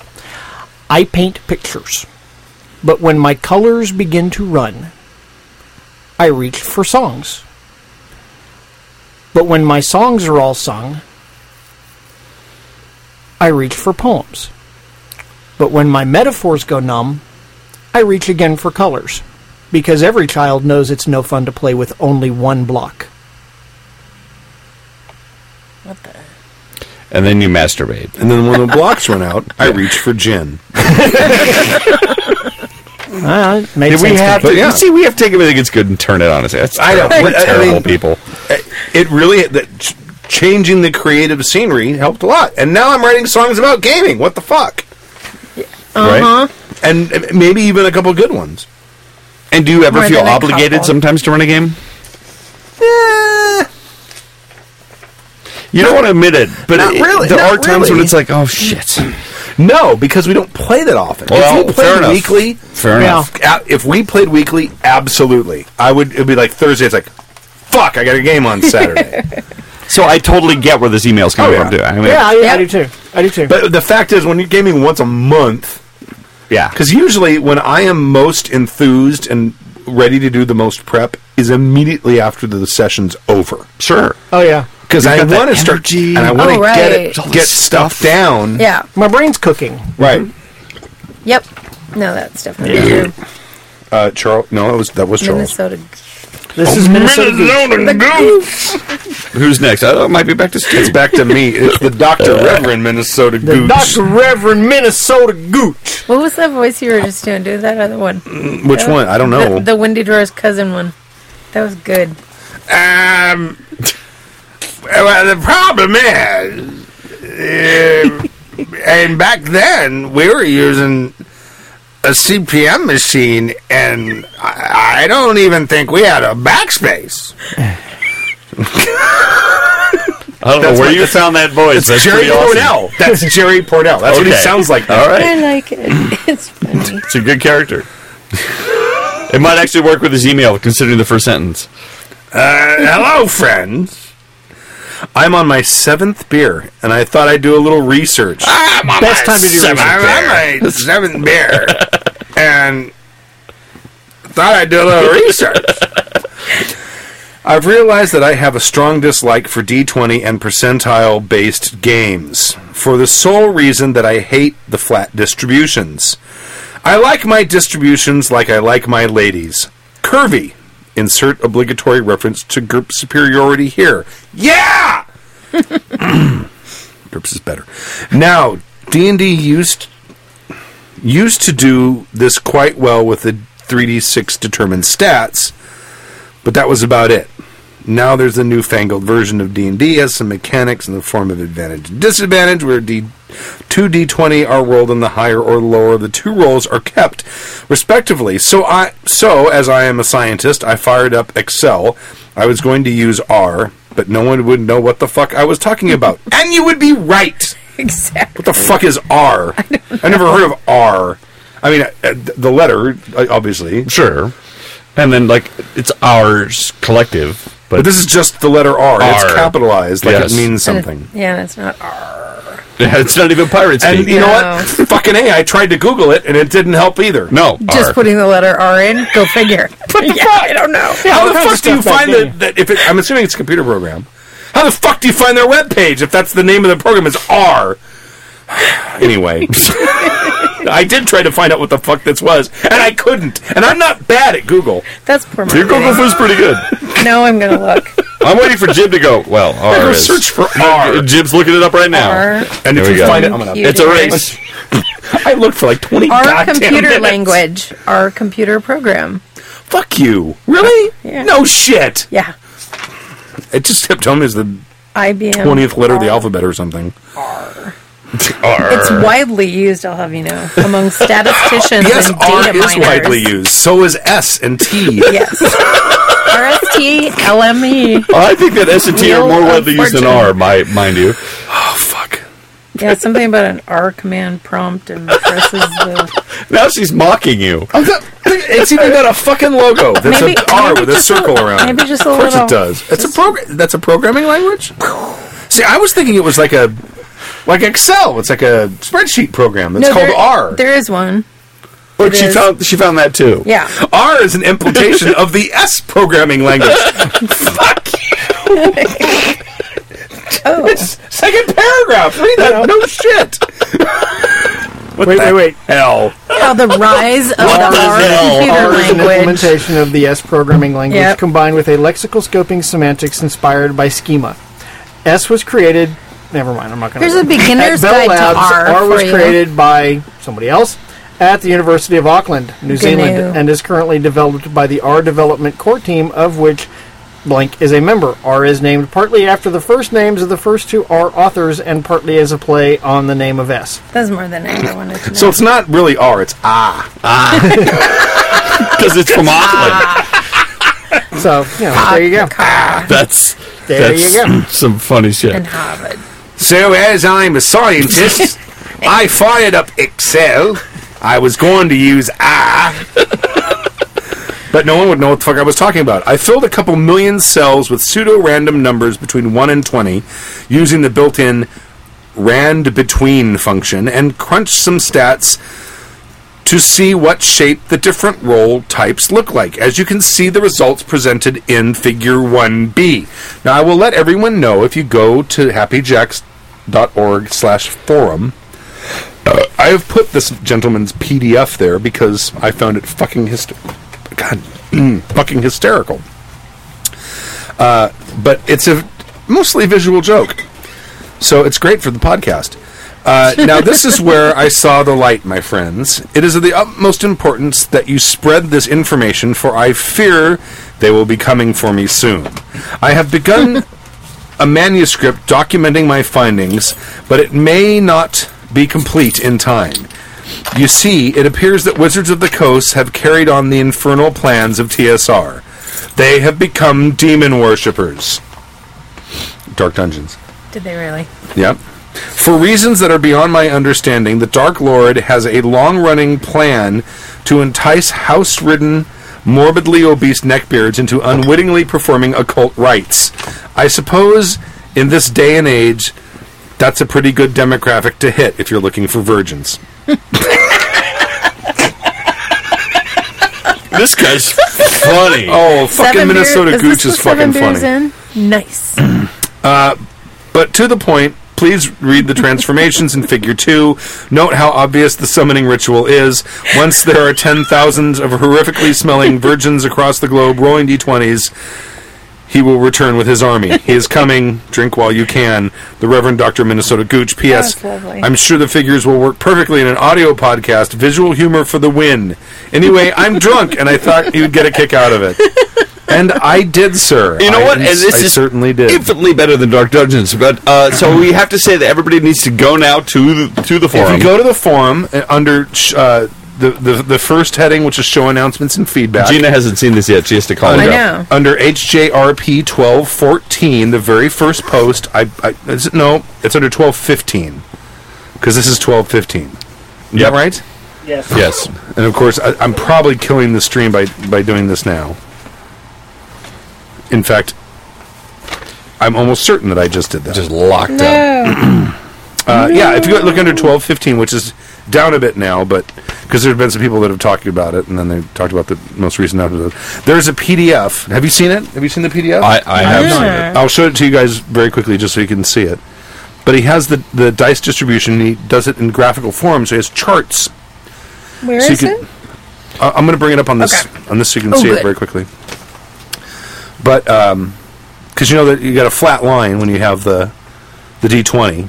For your distributions, and then mm-hmm. you have sort of like an, an inverted V when you do uh, two D twenty, right? Yeah.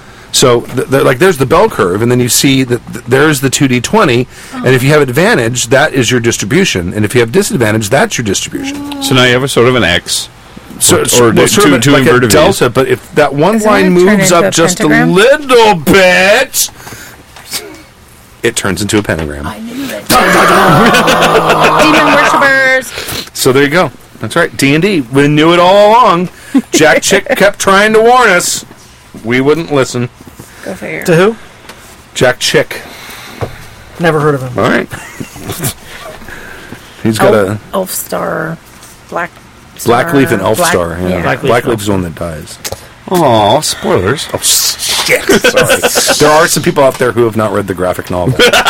Yeah, all twelve pages of it. Uh, okay, so thank you, Minnesota Gooch. Absolutely. Uh, and go check that out, because it, it is...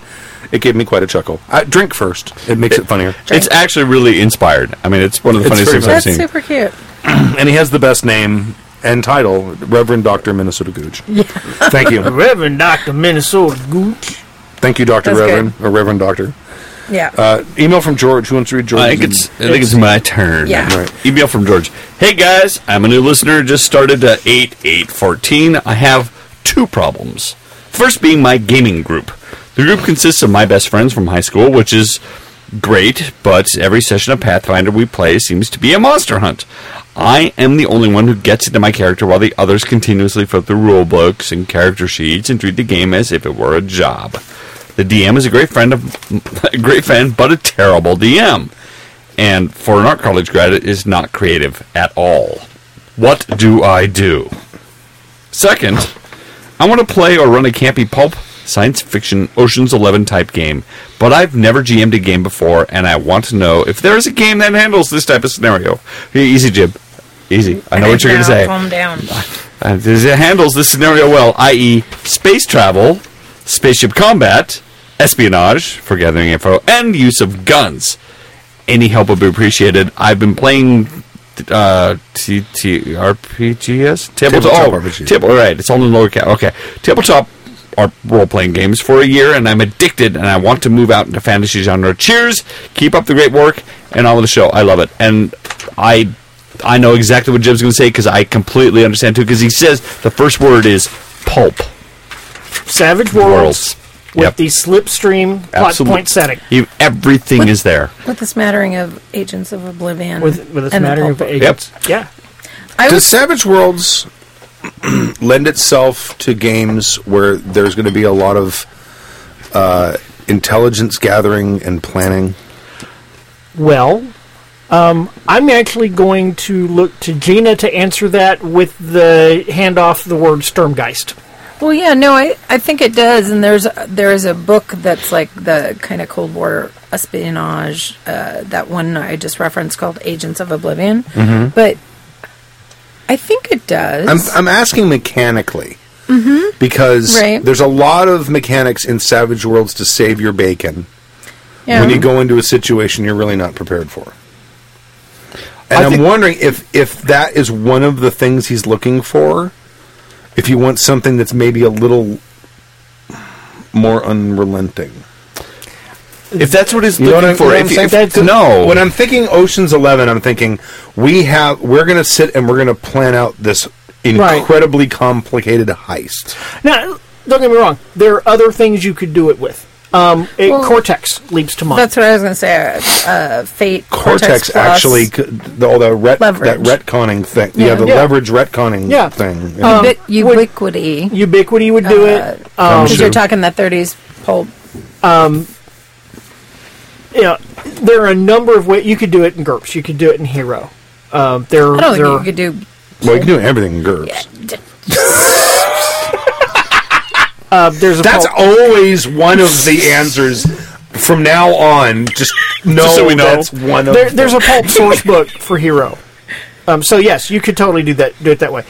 Um, I still, I still stand on Savage Worlds because it just works. I, I do, too, because there's a lot of source material you can pull from. Uh, I know what you're saying about investigative stuff, but but I, I uh, the way I see it is... Because of the mention of, of Ocean's Eleven, specifically, mm-hmm. and and the fact that there's how there's not as much of an impetus to plan and make sure that everything is going to go right and... Account, I, for, you know what I'm I, saying? I see what you're saying. And that's um, why I'm... And, and you, the, the fact that you mentioned Cortex... has a mechanic built into it that that does that exact sort of thing where you have right. that flashback moment. Mm-hmm. You yep. know what I'm saying? Yep. No, I, I I do. Um, touching on Savage Worlds again for just a second, there's a, an additional plot point setting, and I forget the name of it, but it's a street crime level mm-hmm.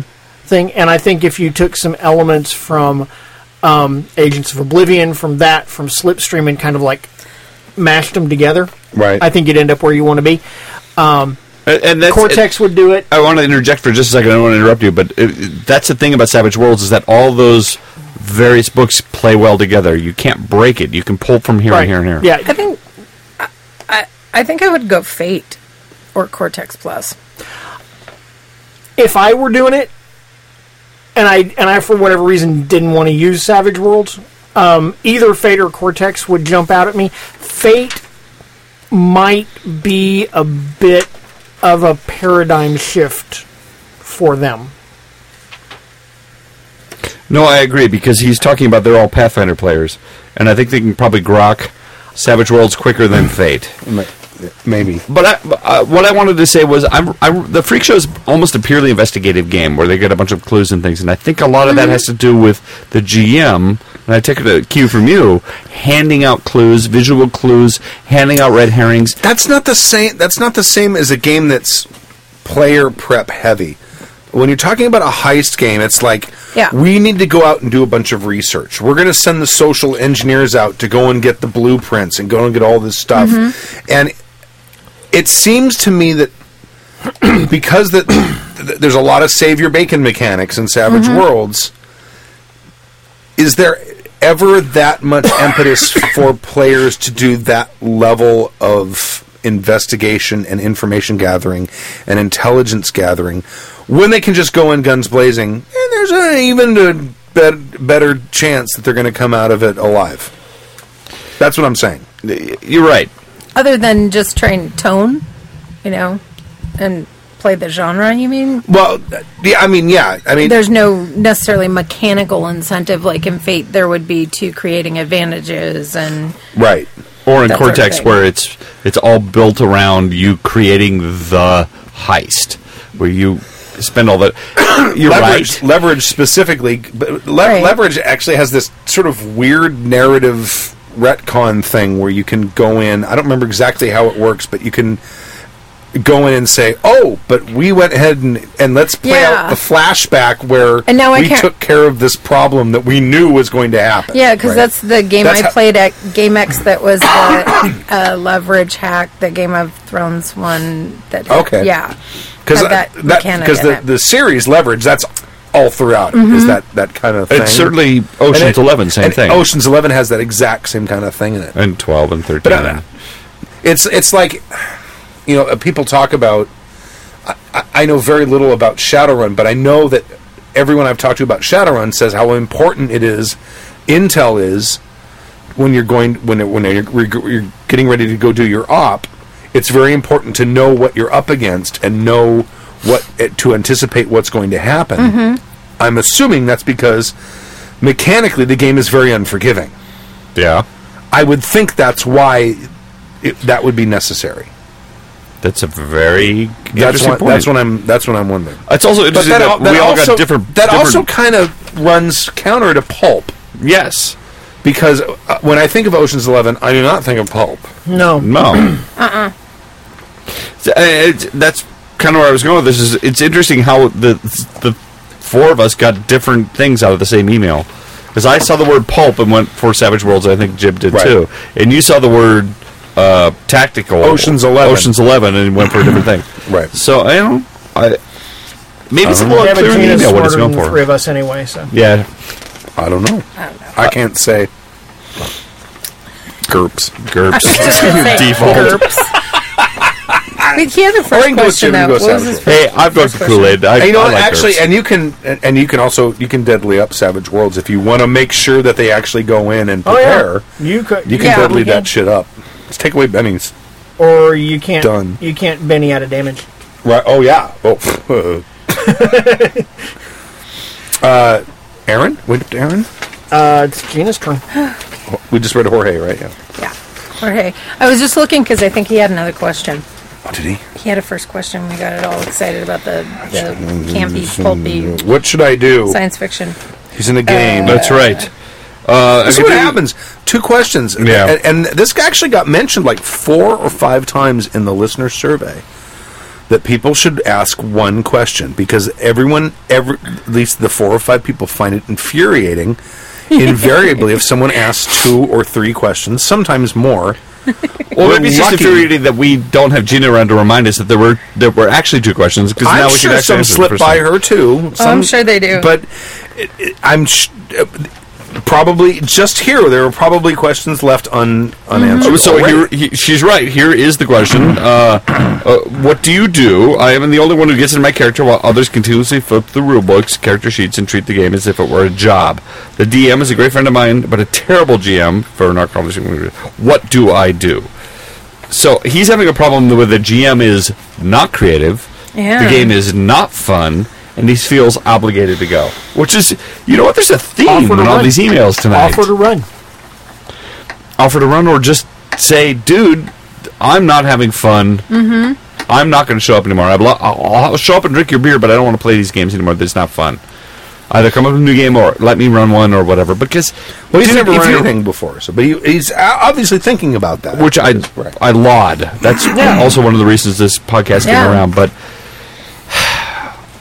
That I don't want to say that adult conversation, but there is a point where you go, I'm not having fun. And rather than making a big scene and stomping mm-hmm. out and, and flip, table flipping and, and leaving because that's the only way you can figure to get out of the game, just say, dude, I'm not having fun with this anymore. Yeah, right. if you're, unless you really want to get this game on track, maybe you, you talk to that friend about this game, you know, you yeah. really would like to run, and you kind of edge it towards that and see if he bites and doesn't want to... Mm-hmm. and says, yeah, let's switch over. Or yeah. Maybe he, yeah, maybe this creative person is not creative because maybe he's burned out too. Right. Uh-huh. Could be. If, if you listen to the earlier emails that came through here, there maybe there's a yep. lot of advice that well, actually applies it. to this exact this is burnout episode. It really it is. is. It is. It's a little sad. And a little bit last week, too. Between the two of them, it's a lot of burnout. I, I get uh-huh. it. I get it. It happens. GURPS. Can you imagine being a porn star and just like, oh, God.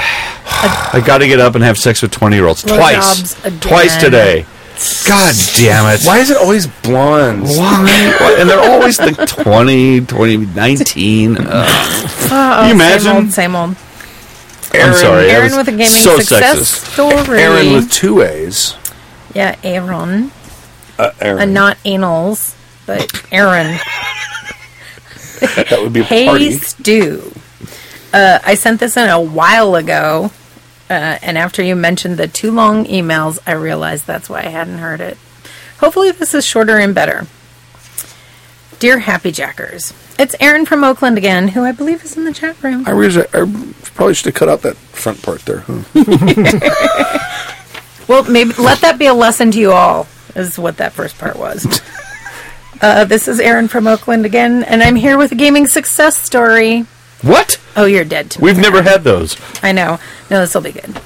Uh, but first, I forgot to mention how much I love beer, particularly I- IPAs and other hop happy ales. So I thought I'd send you some recommendations of beers that have rocked my world and wrecked some of my brain cells.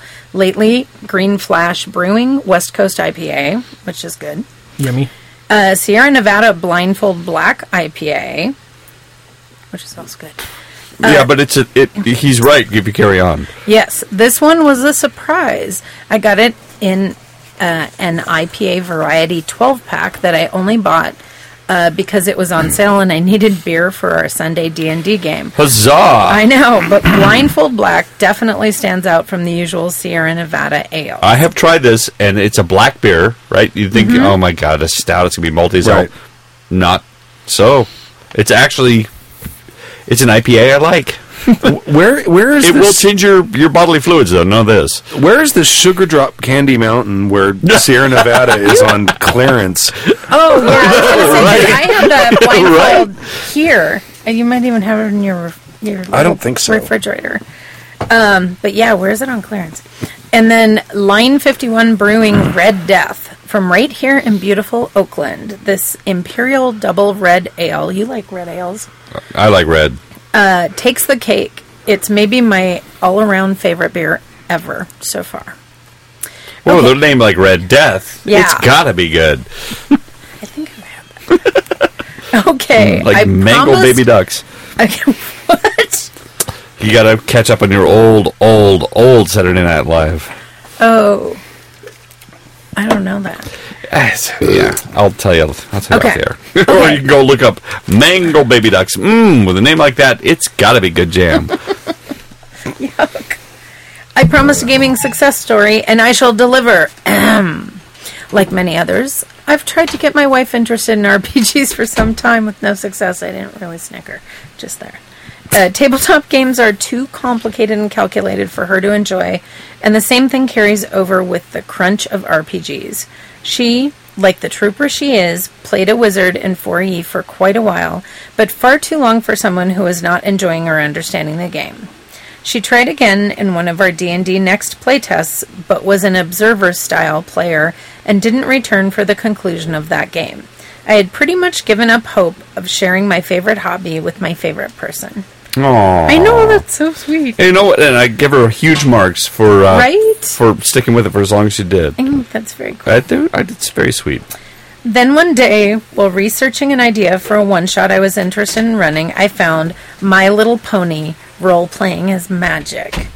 It is a free-to-download P D F of a full game manual and printable G M screen.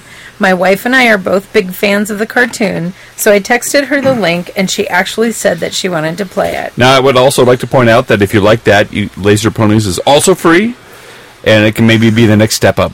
Is it free? I thought it was. It's cheap. I don't think it's free. All right, I will. Uh, I'll have to research that before I actually give it away as free. Cause, uh...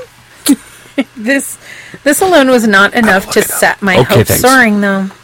There was a good chance that we would get together to finally play, and she would be too uncomfortable to role play, get flummoxed by the crunch, or any of the other uh, many possible bad outcomes. The game is designed with younger and less experienced players in mind, but it still has all the ability scores, skills, edges, and racial abilities to confuse the uninitiated. Very, that's a good turn of phrase. I like that. Mm-hmm. It, and you know what? We take for granted skills, ability scores, edges. We, sure. we don't understand what all that means. And we figure, oh, it's easy. It's just it's some skills. And some, but the uninitiated are like, what? Mm-hmm. Yeah. They're, they're more math. We just want to play. Yep. Laser Ponies is one ninety-nine. Thank you. What? one hundred ninety-nine dollars. No. Pennies. one dollar ninety-nine. Over the next few weeks, I talked uh, the game up to all my friends, hoping to form a small group. When all was said and done, only one other person actually agreed to play and stuck to their word. Our friend Ruth, who has some tabletop experience but no real R P G experience, is a fan of the Friendship is Magic show and actually committed to play. So we all sat down with hard apple ciders and fresh apple fritters. Huzzah! Um, I'm, I'm loving this I group. Know. Uh, to design their two pony characters. There were a few speed bumps involving crunch explanation, but no pony got frustrated, and they soon understood their new custom characters.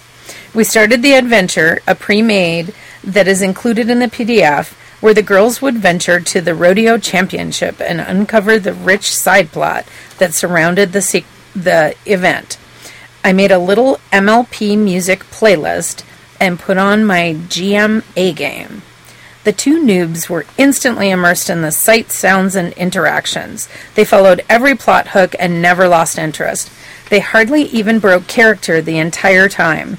Eventually, we had to call the game on account of early work days, but both players uh, were eager to schedule its conclusion. My wife, in the middle of the game, asked me, are there more adventures you can run with this game? Right? That's the cool. answer. Yeah, is there more we could do? we, I mean, we could do more stuff. Their bit. Afterward, both ladies recalled their favorite moments and talked about how clearly they could visualize everything that was happening. They also agreed that they really wanted to see their characters grow through more episodes. Oh, that's awesome! So at last, I got my wife excited about role-playing. Pause to let someone say something sleazy. Uh, uh, boy, if I can get my wife interested in anything, I'd be, uh, that'd be great. And from the oh, oh, G M's oh. viewpoint, I'm elated to pave the way for future adventures of, this is so awesome, Divinity Stardust and Phoenix Von Flutterbottom. Have a drink. Those are the names. It's I awesome. know.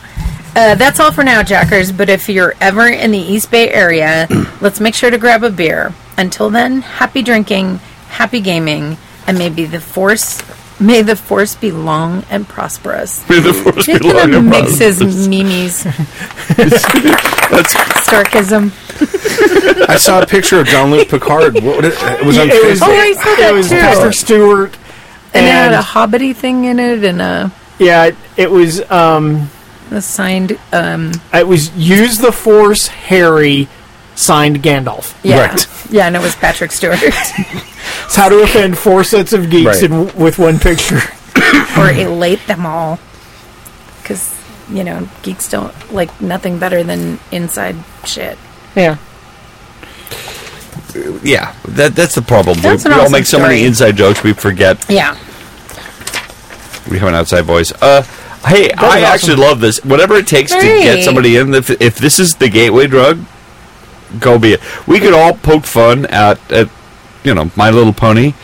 They're wonderfully crafted tales. They're a wonderful story, and if, if somebody wants to play if, it, I am not going to stand in their way. If people are playing it and having fun, absolutely. Rock on. Yep. Did you just do I am, that? Yeah. There's a there's a drawing app. I drew a laser pony. So you drew pew, a pew. Laser pony. Pew pew. Oh, I didn't write pew. Pew oh, damn it! Pew. Oh, okay. It's hard with those big like fingers of yours. Robbie. Yeah, I know it. Big with a gaming hooks. Nightmare. Show her the unicorn. Hello, everyone. Sorry, we played using Skype. Wait, wait, wait. Did, did, did, did I, I, I cut some stuff out. Okay. We I was played drinking using when I Skype edited and this. Okay. You dr- you write drunk, you edit sober. I keep mixing them up. I'm pretty much do everything drunk, so it all evens out at the end there. I'm I'm hungover sober. We you played using that, Skype, and at and at that time the program of Fantasy Grounds. Have I mentioned thank you for Roll twenty yet? He he did in the previous four paragraphs. We played about seven or eight sessions of four E with only one or two even getting past level eight. We were tired, annoyed, and let down by the grind of combat. Then, Pathfinder came to quench the nostalgic thirst of our former D and D days. The first campaign was everything that we had hoped. Over-the-top, high magic, overpowered P Cs, except it wasn't what we wanted. It became boring. Hmm. There was no thrill, no danger. It was almost as if we were evolving as a gaming group. Some of us, anyway. Sorry. Good. After the high-powered game, the need and want for a more gritty game came up, and one member of the group volunteered to run a game like this. It started very well. Magic was held in place by a house-ruled modifier that made magic very dangerous to use. Each time magic was used, there was a chance that something bad, based on a die roll, would happen, like damage to the caster, or in the case of a healing spell, more damage to the injured party instead of healing them. Fighting had meaning. We tried finding other ways of dealing with situations, even talking to N P Cs. Why would you want to do that?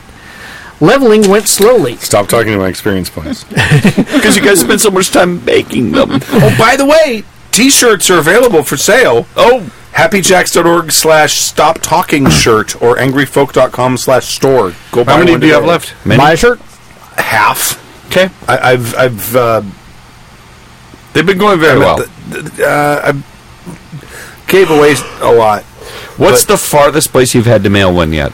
Uh, it, well, the, I'm, the store I'm, using, I'm totally derailing the email, but I want to know what. The store I'm using will only support shipping within the United States. Um, I have looked into shipping for a couple people who have not bit yet, because shipping outside of the United States gets a little expensive. It's stupid. Yeah. To to to the continent? No, it's stupid. I mean, it's like an eight ounce T-shirt costs fourteen dollars. Like, yeah, it's, it's about fourteen or fifteen dollars to ship pretty much to anywhere in in Europe and the U K. That's what it costs to ship a shirt. And, and they weigh twelve ounces. Not kidding. Whoa. Yeah. Sorry. Yeah. Jib, Jib was in the middle of an email and was doing know. very it's well. It's fine. But you mentioned, you know, T-shirts and, and yeah. there's... Leveling went slowly, but it was still fun. Finally, one day we got our ship to take part in this naval campaign. We sailed from land to land, often bringing cargo to make money to keep the ship afloat. We were blockade runners. One day we were given the task to transport some important an important piece of an important piece for a higher-up, and the higher-up felt safer by sending a garrison of dwarves with crossbows to help make sure the item was safe. We traveled towards our destination. Across the horizon, you see the sail of one of the ships holding the blockade. I remember why. I, uh, this is a travesty of a gaming nightmare. I'm oh, sorry. My God, yeah. um, are you going to try to run or fight? We asked what type of ship it was. It is a military ship. We were on a crappy smuggling ship, so we decided to run. You know what? You're on a smuggling ship. They're, they should be fast, don't you think? You know, the Millennium Falcon smuggler ship. Fast. It could do the Kessel Run in twelve parsecs. Uh, certainly, if you're a smuggler, you don't want to be in a crappy... It had five parsecs left. Yeah! Just saying. It's a legitimate question. It's like, I'm on a smuggler ship. This thing is, like, tricked out, right? Person. No, it's crappy. Why are we smuggling on a, on a, on a crappy, crappy ship? ship? Right.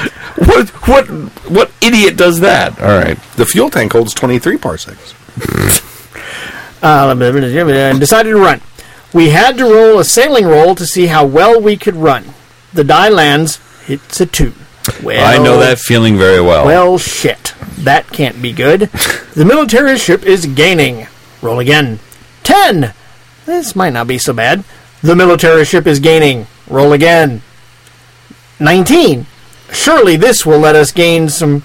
Ha The military ship is gaining. Uh, wah, wah. That's good. We're gaining. Wait, wait. How the hell did it gain on us? It's a military ship. It has a speed bonus over your ship and is run by a trained crew. So they gain a large bonus for that. Okay. After the eye twitching stops... We just say, okay, we'll just let it catch up to us then because there's no way we can outroll it. Just keep rolling. We can't skip that. Really? Five rolls later, imagine what happens. Oh. But the military ship catches up to us within shouting range. How many people are on the boat? You can see thirty armed men on top. That definitely matches the fourteen we have. We debate some. The idea is given to try and surrender. You know that military ships of this blockade don't take prisoners and will either kill or enslave you. There is no hope to escape slavery. What? Oh. The fight ensues from one hundred yards away. Wait, there is no one in our party that has ranged weapons. Don't worry, you have ten dwarves with crossbows. They right, will fight with I forgot you. About those. Then comes an hour and a half of the D M rolling attack and damage dice for the thirty men on the military ship. Say that again? And yeah. Then an comes hour. an hour and a half. While he plays with himself. While he plays with himself. Of the D M rolling attack and damage dice for the thirty men on the military ship. Dude. And the ten dwarves on our ship. The oh. P Cs got the one sailing roll in each turn to see how long it took the military ship to reach us. In an hour well, and a half. Wait, it doesn't matter what they roll. It's always gaining. Right. Right? In an hour and a half, we went through three or four turns and decided to turn towards the ship and let it catch us because this was getting old. Make me a slave. It's got to be more interesting than this. Make me a slave. What are my... What at are least, my, I, what at least I can try to escape. My head off? Yeah. See... Put me in the hold, at least I can try to escape and take over the ship. Maybe that will be more interesting than this long extended chase. That's a well-thrown wrench. Yeah. That's a good... Uh, that's see, well I, I totally thought of a wrench I want to throw right here. Mm-hmm. It's like, which way is the wind blowing? Oh, good. I'm going to ram him. Yep. We're going to ram him. We're going to we're going to turn to broadsides and we're going to ram him. It's a military ship. They yeah. have armored hulls. You yeah. will splinter into dust. Fine. That would be okay. Fine. I'm good with that. Okay. Let me spend an hour and a half rolling your, your approximate speeds. I'm going to grab onto a cannonball and jump into the water and not let go. You have to let go when you fo- when you lose consciousness and then you'll float to the top and start to breathe again. You will be a slave. You will be a slave. I won't be a slave. If I recall correctly, it's worse than that. Yeah. Uh, but wait, there's more. There's oh, more. Yeah. As the ship pulls up next to us, the captain of the military ship comes out. He is a large man, wearing half plate, on a ship. We were all wearing nothing heavier than studded leather, you know, because... What? Let me just say, there is a historical precedent for this. Because I took a Roman history class in college, huh? And when the Romans realized how important ships were, they decided that they needed to like train seagoing vessels, and they were, at the time, were had been fighting against the Carthaginians. This is before the Carthaginians invaded Rome. And so they had these large vessels, and they had a plank that was hinged to the deck of the ship that was literally a bridge that four men could walk across it abreast. And it had what was called a corvus on the on the end of it, and it was hinged. It was this long thing, and they, the ships, I guess, back then was used to try to ram each other. That was how they fought. Right. They didn't have cannons or anything, obviously.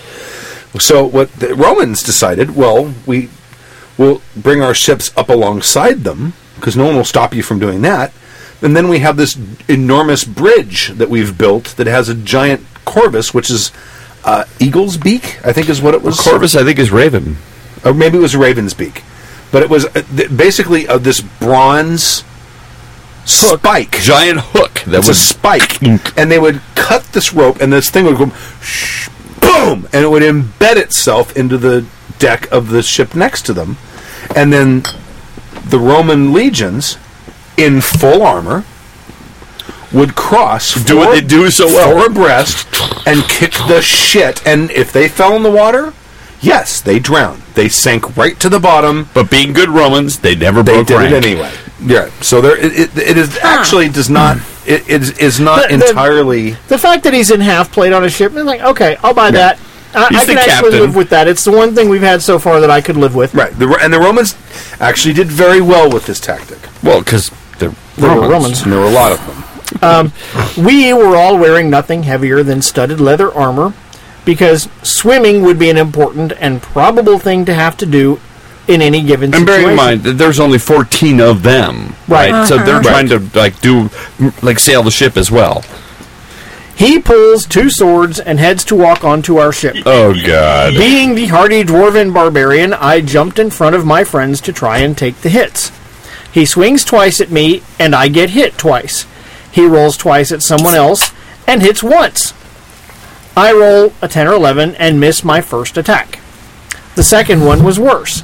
No one else hits him that round. Round two! He misses because he rolled a one and automatically failed. Once we figured out his bonus, it turned out that he could hit on a two. How does this guy... Ah! Unbelievable. How does this guy have that high a hit bonus? Roll perception. We do, and lo and behold, there is a bard hiding behind the door of the cabin. We try to get the dwarves to focus fire on the bard. They can't see or hit him from... They where he is behind the door. Yeah. You are lucky you heard him back there singing. Uh, yeah, aren't we lucky? My turn rolls around and I roll an eighteen. Finally, I can do some damage. You miss. Silence. How the fuck? All you needed was one more. Oh, so I, as a raging dwarven barbarian, can hit this guy on a nineteen or twenty on my main attack. What level is this guy? He is four levels above you all. Four levels with an extra attack, with a pocket-buffing, safely hidden bard, dual-wielding magic swords, wearing half-plate, on a fucking ship that was so fast that it was literally impossible to get away from. The next round, my dwarf is slain. For those counting, that is correct. Three rounds to fully take down a raging barbarian of level eight or nine. I told everyone at that point that I had to go and get some sleep for work the next day and hung up on the Skype call. I have to go and get some sleep. Mm-hmm. I have never been as angry in a gaming situation. Fifteen minutes later, I got a text asking if I was still awake and if I was to come back and join the Skype call with the other players. My first response was that if he wanted to kill us, he could have just said that we were dead three hours ago, and we could have spent the time creating characters for the next campaign. I forgot this is on Skype. He actually spent an hour and a half rolling dice amongst himself on Skype, while you guys are like, what the fuck? I could be watching yeah. porn. I yeah. mean, what the fuck? Well, the, at that point, you probably are. The rest of the players talked and agreed to never play in a game this D M ran again. In fact, we haven't even gamed with him anymore. It has been at least two years since this, since then, and this has remained an issue that has been brought up and still angers the rest of us that were involved. Whenever a ship is mentioned by any G M now, the rest of the party half-jokingly asks if this is the end of the campaign. It's Pavlovian now. It's like a ship. ship yep. Slowly I turned. Step by step. Inch, inch by inch. And then I knocked it. Never mind. It still stinks. T P Ks are one thing, often being something that is memorable and or funny. But when a party is doing everything it can to not be in a situation, and that situation is forced on them, which leads to a T P K, it is something that becomes almost unforgivable. Gaming is supposed to be a fun distraction from the rest of our normal lives, not an added annoyance. When someone becomes a G M, they are given the responsibility of not only to not only honor that aspect of the G M player bond, but to also do what he or she can within reason to ensure that at least those players that are actively participating in the story are having a good, distraction-filled time at the literal or virtual table. Thanks again for reading through my ramblings. I hope you all were able to get some entertainment from the story. Until next time, Robbie. You know what? His la- his closing his closing. St- That paragraph. Is extremely salient. Very, very interesting. It, it, it's interesting, Stu. I don't know if you did this on purpose, but you've collected a bunch of emails that have a, a thread, a, mm-hmm. a tissue that connects them all together. That's what I got last week. It's it's really interesting how everybody's been dealing or grappling with uh, burnout, burnout, yeah, and bad playing experiences. Mm-hmm. It was it, it. It's the burnout episode. We had a couple burnout things last week, and I wonder if that may have spawned some of these emails. Maybe. I think it's more common than we might think. I um, think so. I, I I know you know it in yourself, and you're you're smart enough to recognize it and stop it. Uh, I I experience it as well. Like this this upcoming con, there's a stress involved with coming up with stuff. Coming up with it, making sure that it's fun, and it, maybe it's self-imposed. We put it upon ourselves as G Ms, but oh, oftentimes sure. it becomes work. Like, mm-hmm. oh God, I have to go prep mm-hmm. for my game. Now, are we right or wrong? It, it, that doesn't really matter, but we impose these things on ourselves as G Ms. Right. We we don't want to suck. We want to make sure we have a good game. We want to make sure that the players are having fun. And we as G Ms sometimes put our, are our own worst enemy, I guess is what I'm saying. Yes, and I, th- I think we need to also remember that that stuff ultimately is fun to do if you don't think of it as a chore. And I think that's right. that's that's th- sometimes. Uh, last night, I mean, you know, but, but Heather worked late, so I had to get the kids in bed, and by the time all that stuff's done, it's like nine o'clock. Mm-hmm. By the time I can start working on game prep. Now, you get up also at I, five a.m. or five, something. fifteen, yeah. five thirty so in the morning. Nine, nine, that's late. Right. So I set my computer up in the back, light up a cigar, get my get, my, get a beer out, open it up, start start writing. Next thing I know, it's eleven forty-five. Uh-huh. I've got a lot done. Right. And I had a blast doing it. You know, I was writing just, I was basically working on P, uh, N P Cs for the for the Moment of Truth game, and it's just all of these, like, I was basically came up with these weird, quirky people that are going to live in this tiny little mountain town. Uh-huh. And thinking about what their lives are like and how they make their living, and almost all of them live off the tourists, but they're all kind of weirdos. Yeah. And it was fun making all of those characters. I remember Ray Bradbury came by our college when I was in school, and he talked about writing. And a lot of us think that writing is just going to be this, this epiphany, this flash of inspiration. You write down this novel. and he said, and he, he was the first one that actually said to me, just do shaking his head knowingly, no, it's a job. You have to sit down every day. And he, he basically laid it out. I sit down every day for eight hours with a blank piece of paper in front of me, and I and I, come, and I struggle, and sometimes it's crap, and sometimes it isn't. I pile it away. And the takeaway I got from that was you need to set aside time to create, mm-hmm. Mm-hmm. and you need to just put stuff down on paper and or draw pictures or whatever. Right. And sometimes you may not appreciate it at that moment, but it might come in useful mm-hmm. later. Right.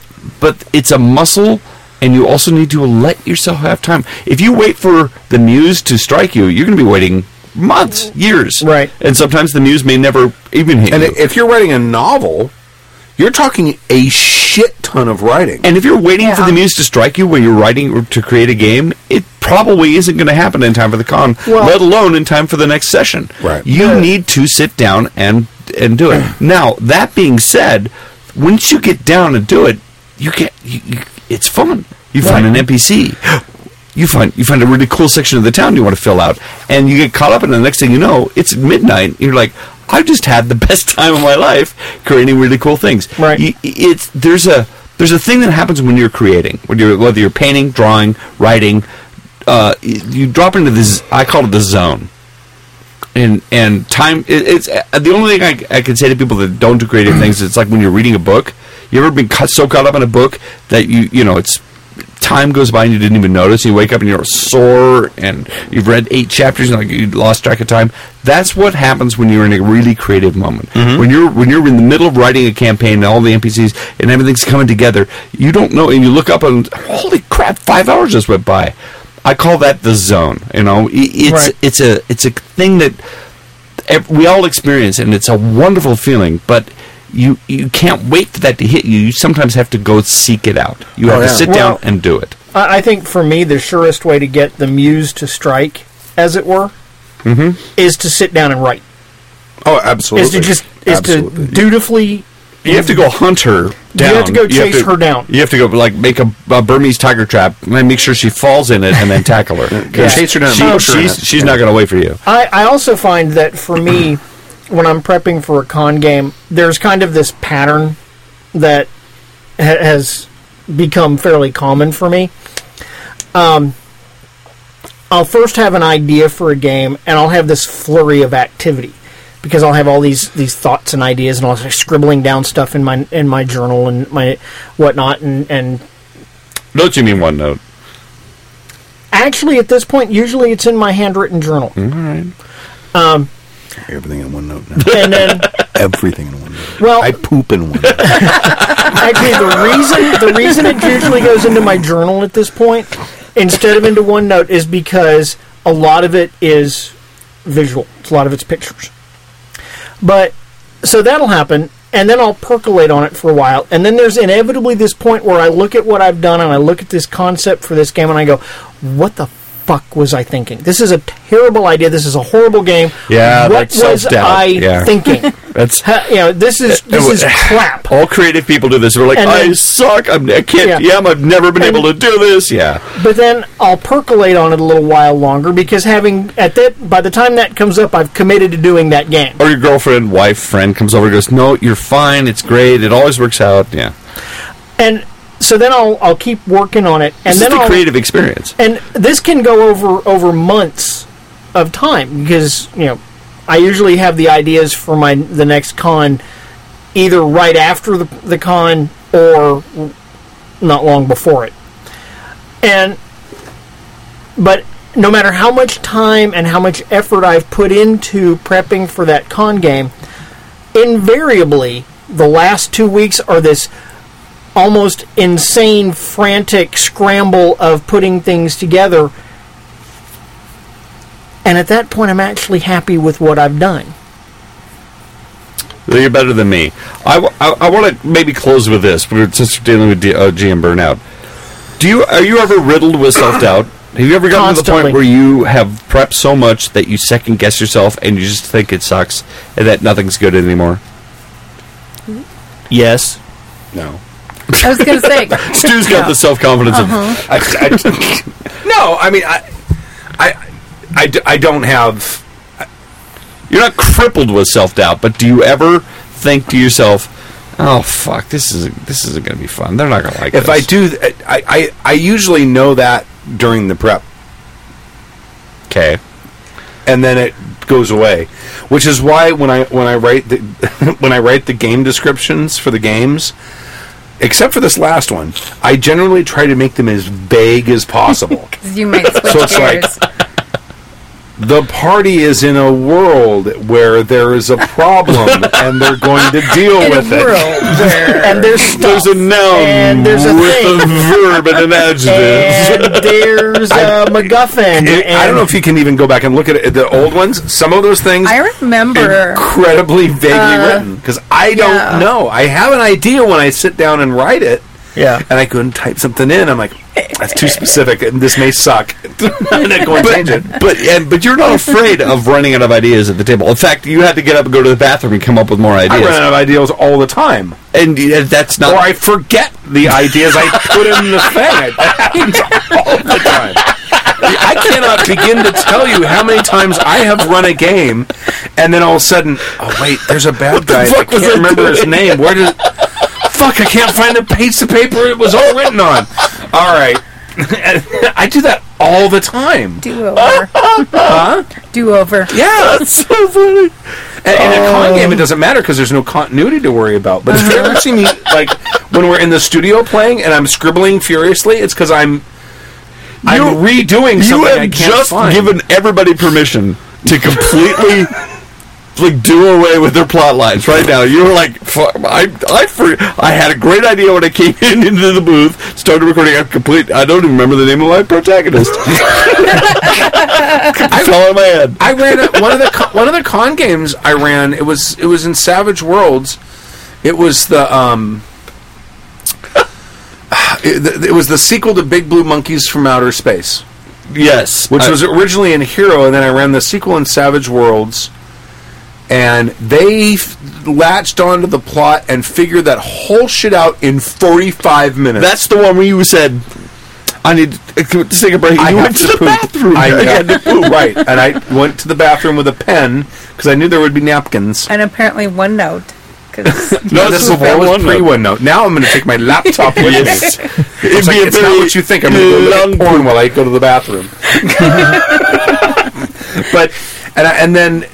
And you had to write the next two and a half hours or something. Pulled it right out of my ass. Literally, Good thing I was in the bathroom. Yes, right. But and, and I did. I actually was like sitting there with notepads, like writing out, just like writing brainstorming words, trying to come up with something. Because one of the players mentioned something about um, uh, the, the mechanized arachnid. I was going to say, things. was this a spider thing? Right? Yeah. yeah, yeah, this is a spider thing. Right? They were yeah. never going to ever see those things. I'm like, well, I'm, I got to bring them in now. So I like wrote down the stats for them and what kind of guns they had on them. I admire that more than anything on the planet because you're at a con game, you're under pressure to make a good game for a bunch of people. They've burned through everything you got, and you went. And, and you know what? None of those players noticed. They noticed there was a break. I told them at the end of the game. Yeah, I'm like, but yeah, they were like, realized they the were like two hours. What? and, and that's like the hat trick, like da da da da da da. Made it up. I don't know if they were surprised. Well, here, here's the here's the thing. Maybe they the, were. The question when you get to the end of that four-hour con session is not: did they solve my plot line? Did they? Eradicate my plot line in thirty-seven minutes, and I spent the rest of that time making stuff up. Yeah. Right.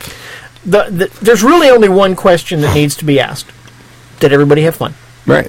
And if everybody had fun, yep. who cares where it nobody, came from? Nobody table flipped and left. Yeah. So. No. Um, and the, the guy who you know, wanted to, to climb on top of one of the arachnid things got to do that. Absolutely yeah. got to do it. We we've been talking throughout the evening about you know. And our topic was, what do you do when they blow up Katie MacGuffin? Mm-hmm. Um, in uh, at OrcCon, I ran a game which was Norse gods in a steampunk Victorian England. Right, and that was a that was a bet. That was a challenge. Uh, that was a, that, that was, was brought a up at.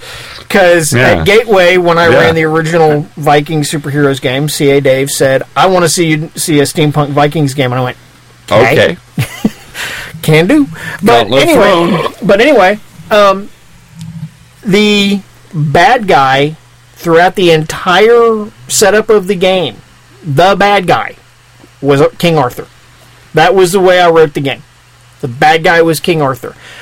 Arthur woke up underneath Stonehenge, looked around, saw what was going on in England, was not happy, wanted his kingdom back. That was the premise. That was the premise for the game. We get into the game, we come up, and we literally are coming up to the final fight. Arthur and his forces come charging out of, from underneath Stonehenge, and um, the Ropers and um, another one of the players in the game went, that's fucking King Arthur. Actually, it was Bruce. Went, that's fucking King Arthur. I'm not killing King Arthur. Ah! I'm not. And so I was like, and like on the spot, I went, okay, think fast, think fast, think fast. Okay, cool. They talked Arthur down. They decided that, mm-hmm. and I went, you know what? Arthur's not really the bad guy. I mean, Arthur's not the bad guy in this entire equation. The bad guy is Merlin. Oh, there you go. Merlin there the whole go. Time. And, you know, um, and I'm quite sure that they were well aware of the fact that I was rewriting the game on the fly. But you know what? We had a good time. There you go. Yep. The. They didn't. Uh, they probably didn't know the history between uh, England and uh, and the Vikings at that time, or else they would have. Yeah, probably looked at that a little differently. What was the movie? Um, Tony Curtis and uh, the guy with the dimple. What's his name? Uh, uh, Kirk, Kirk Douglas. Douglas. Kirk Douglas. Vikings. Vikings. The Vikings. Have you ever seen that? Yeah. Yes. I'm Spartacus. No, that's Ernest Spartacus. Borgnine is the Viking King. Oh, I'm sorry. It's the same, same, yeah. Ernest Borgnine is the Viking King. He's yeah. The, yeah, he's the Viking King. That's right. Oh. Tell me about my mother again. Ah, oh, I still have scars from her. It's the Vikings. It's the nineteen sixties, and it's an amazing there's movie. Just, there's a handful of good Viking movies, but there's not a great one. No, it is a great one. The Vikings with Ernest Borgnine is a great movie. Everyone should own it on D V D. Absolutely. Absolutely. No. And Tony no. Curtis plays the slave boy. Go, Go figure. Typecasting. Go figure. He's played a slave boy more than once. How's that for a topper? I love that. I mean, overusing it, huh? Yeah, uh, yeah. Not for me. It was like ten times. No, I but love I for lo- Charles Nelson Charles Nelson Reilly. It, yeah. Ninety percent of our listeners going on in the background in a loop, a li- and it wouldn't get tiring. Just, just a little bit of Pauline every once in a while. I'd be. I don't think that Pauline. I can get some Pauline. Oh, disgusting, yeah. Sammy. Right. Mm. You dress in the manner of a male prostitute. What, what is that? that? That's from Mystery Men. They're trying to work up uh, Mister Furious. Yeah, the Raging Fury. Yeah. I love that movie, by the way. It's so fucking funny. I know, Mister It just cracks me up. Janine Garofalo is the mm-hmm. baby bowler. I'm an effete British superhero. It's got, it's got Tom Waits in it, ah, playing yes. like you know the master mechanic. I only make non-lethal weapons. Tom Waits is awesome. It's a blame thrower. The blame thrower. That's the best. He's so good at delivering that line. It's oh. a blame thrower. He pointed at somebody. And Thirteenth Warrior is also a a, yes. uh, a good Viking film. Thirteenth Warrior is a good uh, film. I like not it. Not as good as the Vikings with Ernest. Now, I was going to say there's a handful of Viking films. I wasn't going to go off and name them, but yes, Thirteenth Warrior is probably the best Viking film. Well, there's a couple. Outlander is out.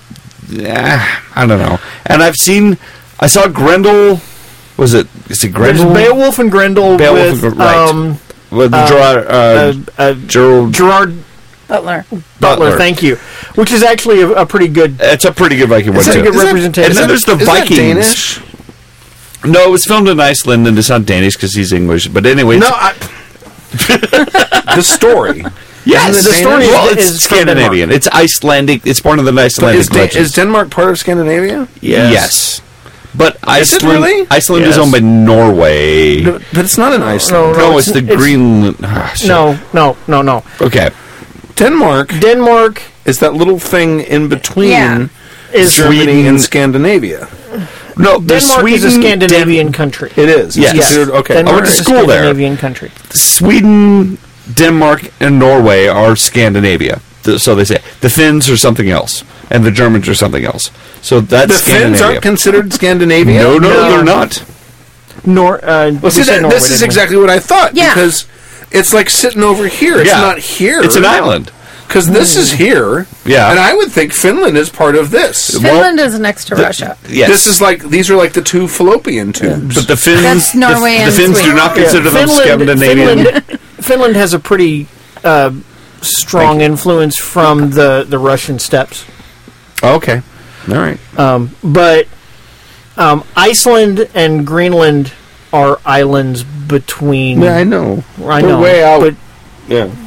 Well, one's by, one's Norwegian and one's Danish.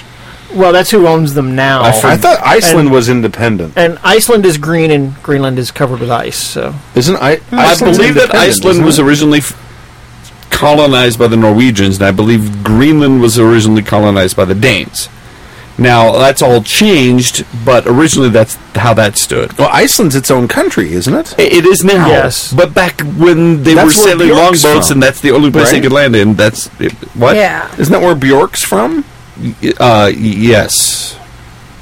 No, Greenland. No, Iceland. I don't She's know anymore. Greenland. No one's from Greenland. That I know. What, they go to Greenland? That, Nobody goes to Greenland. No one. No one emerges from right. Greenland. It's Iceland. Yeah, you're right.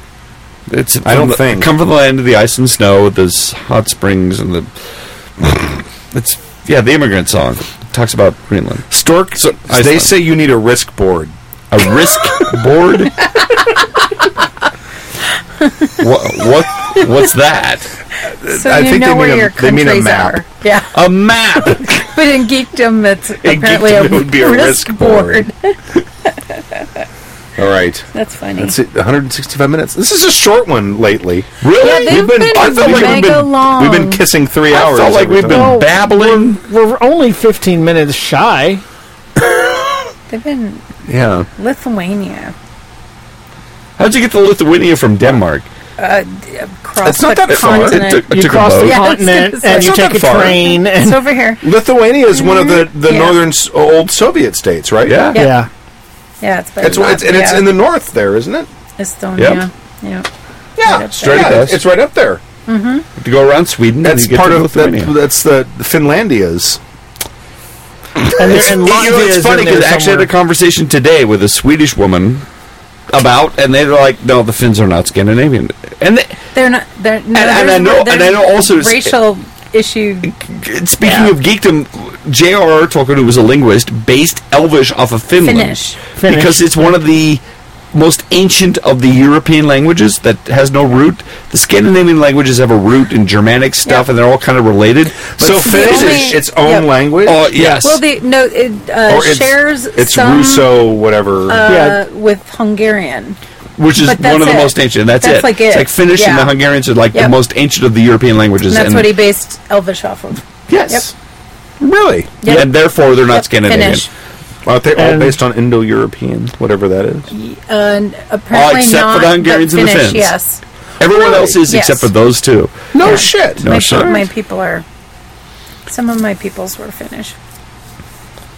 All right. And the chat room is not disputing it right now. They're all going to the Googles. yeah. uh, they stopped uh, listening a while ago. Hey, I know. Uh, from the chat room, hey, Lokio, what have you been saying for the last few weeks? There's like a five-minute lag. It's going to be a long time before. Was that the, that the stew is awesome? Yeah, no, they we were there was. That's what I've been saying the last few weeks, Jim. I don't know. Right, I, I saw know. that. I just don't know what he's referring to.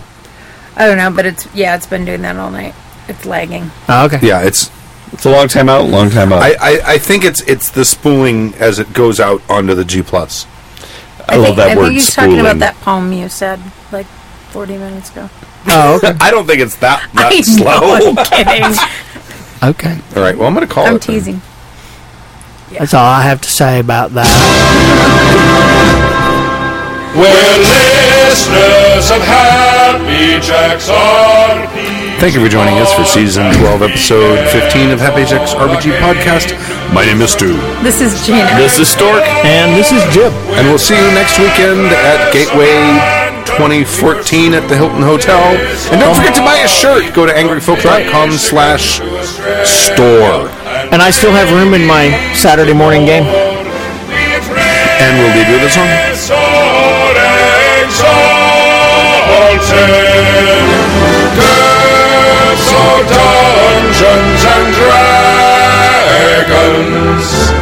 Hero, Pathfinder, Fate, or Savage Worlds, evil plots will be usurping, though we could do with less burping. Happy Jack's podcast will be douchebags on. You dress in the manner of a male prostitute. Fine, I prithee, John, do not quarrel, man. Let's be merry and drink a bout. You're a rogue, you've cheated me. I prove before this company I can't a farthing, sir, for all you are so stout. Sir, you lie, I scorn your word, or any man that wears a sword. For all your huff, who cares a turd, and who cares for you? Sir, Sir you lie, I scorn your word, or any man that wears a sword. For all your huff, who cares a turd, and who cares for you? Sir, you lie, I scorn your word, or any man that wears a sword. For all your huff, who cares a turd, and who cares for you? Sir, you lie, I scorn your word, or any man that wears a sword. For all your huff, who cares a turd, and who cares for you? Sir, you lie, I scorn your word, or any man that wears a sword. For all your huff, who cares for you?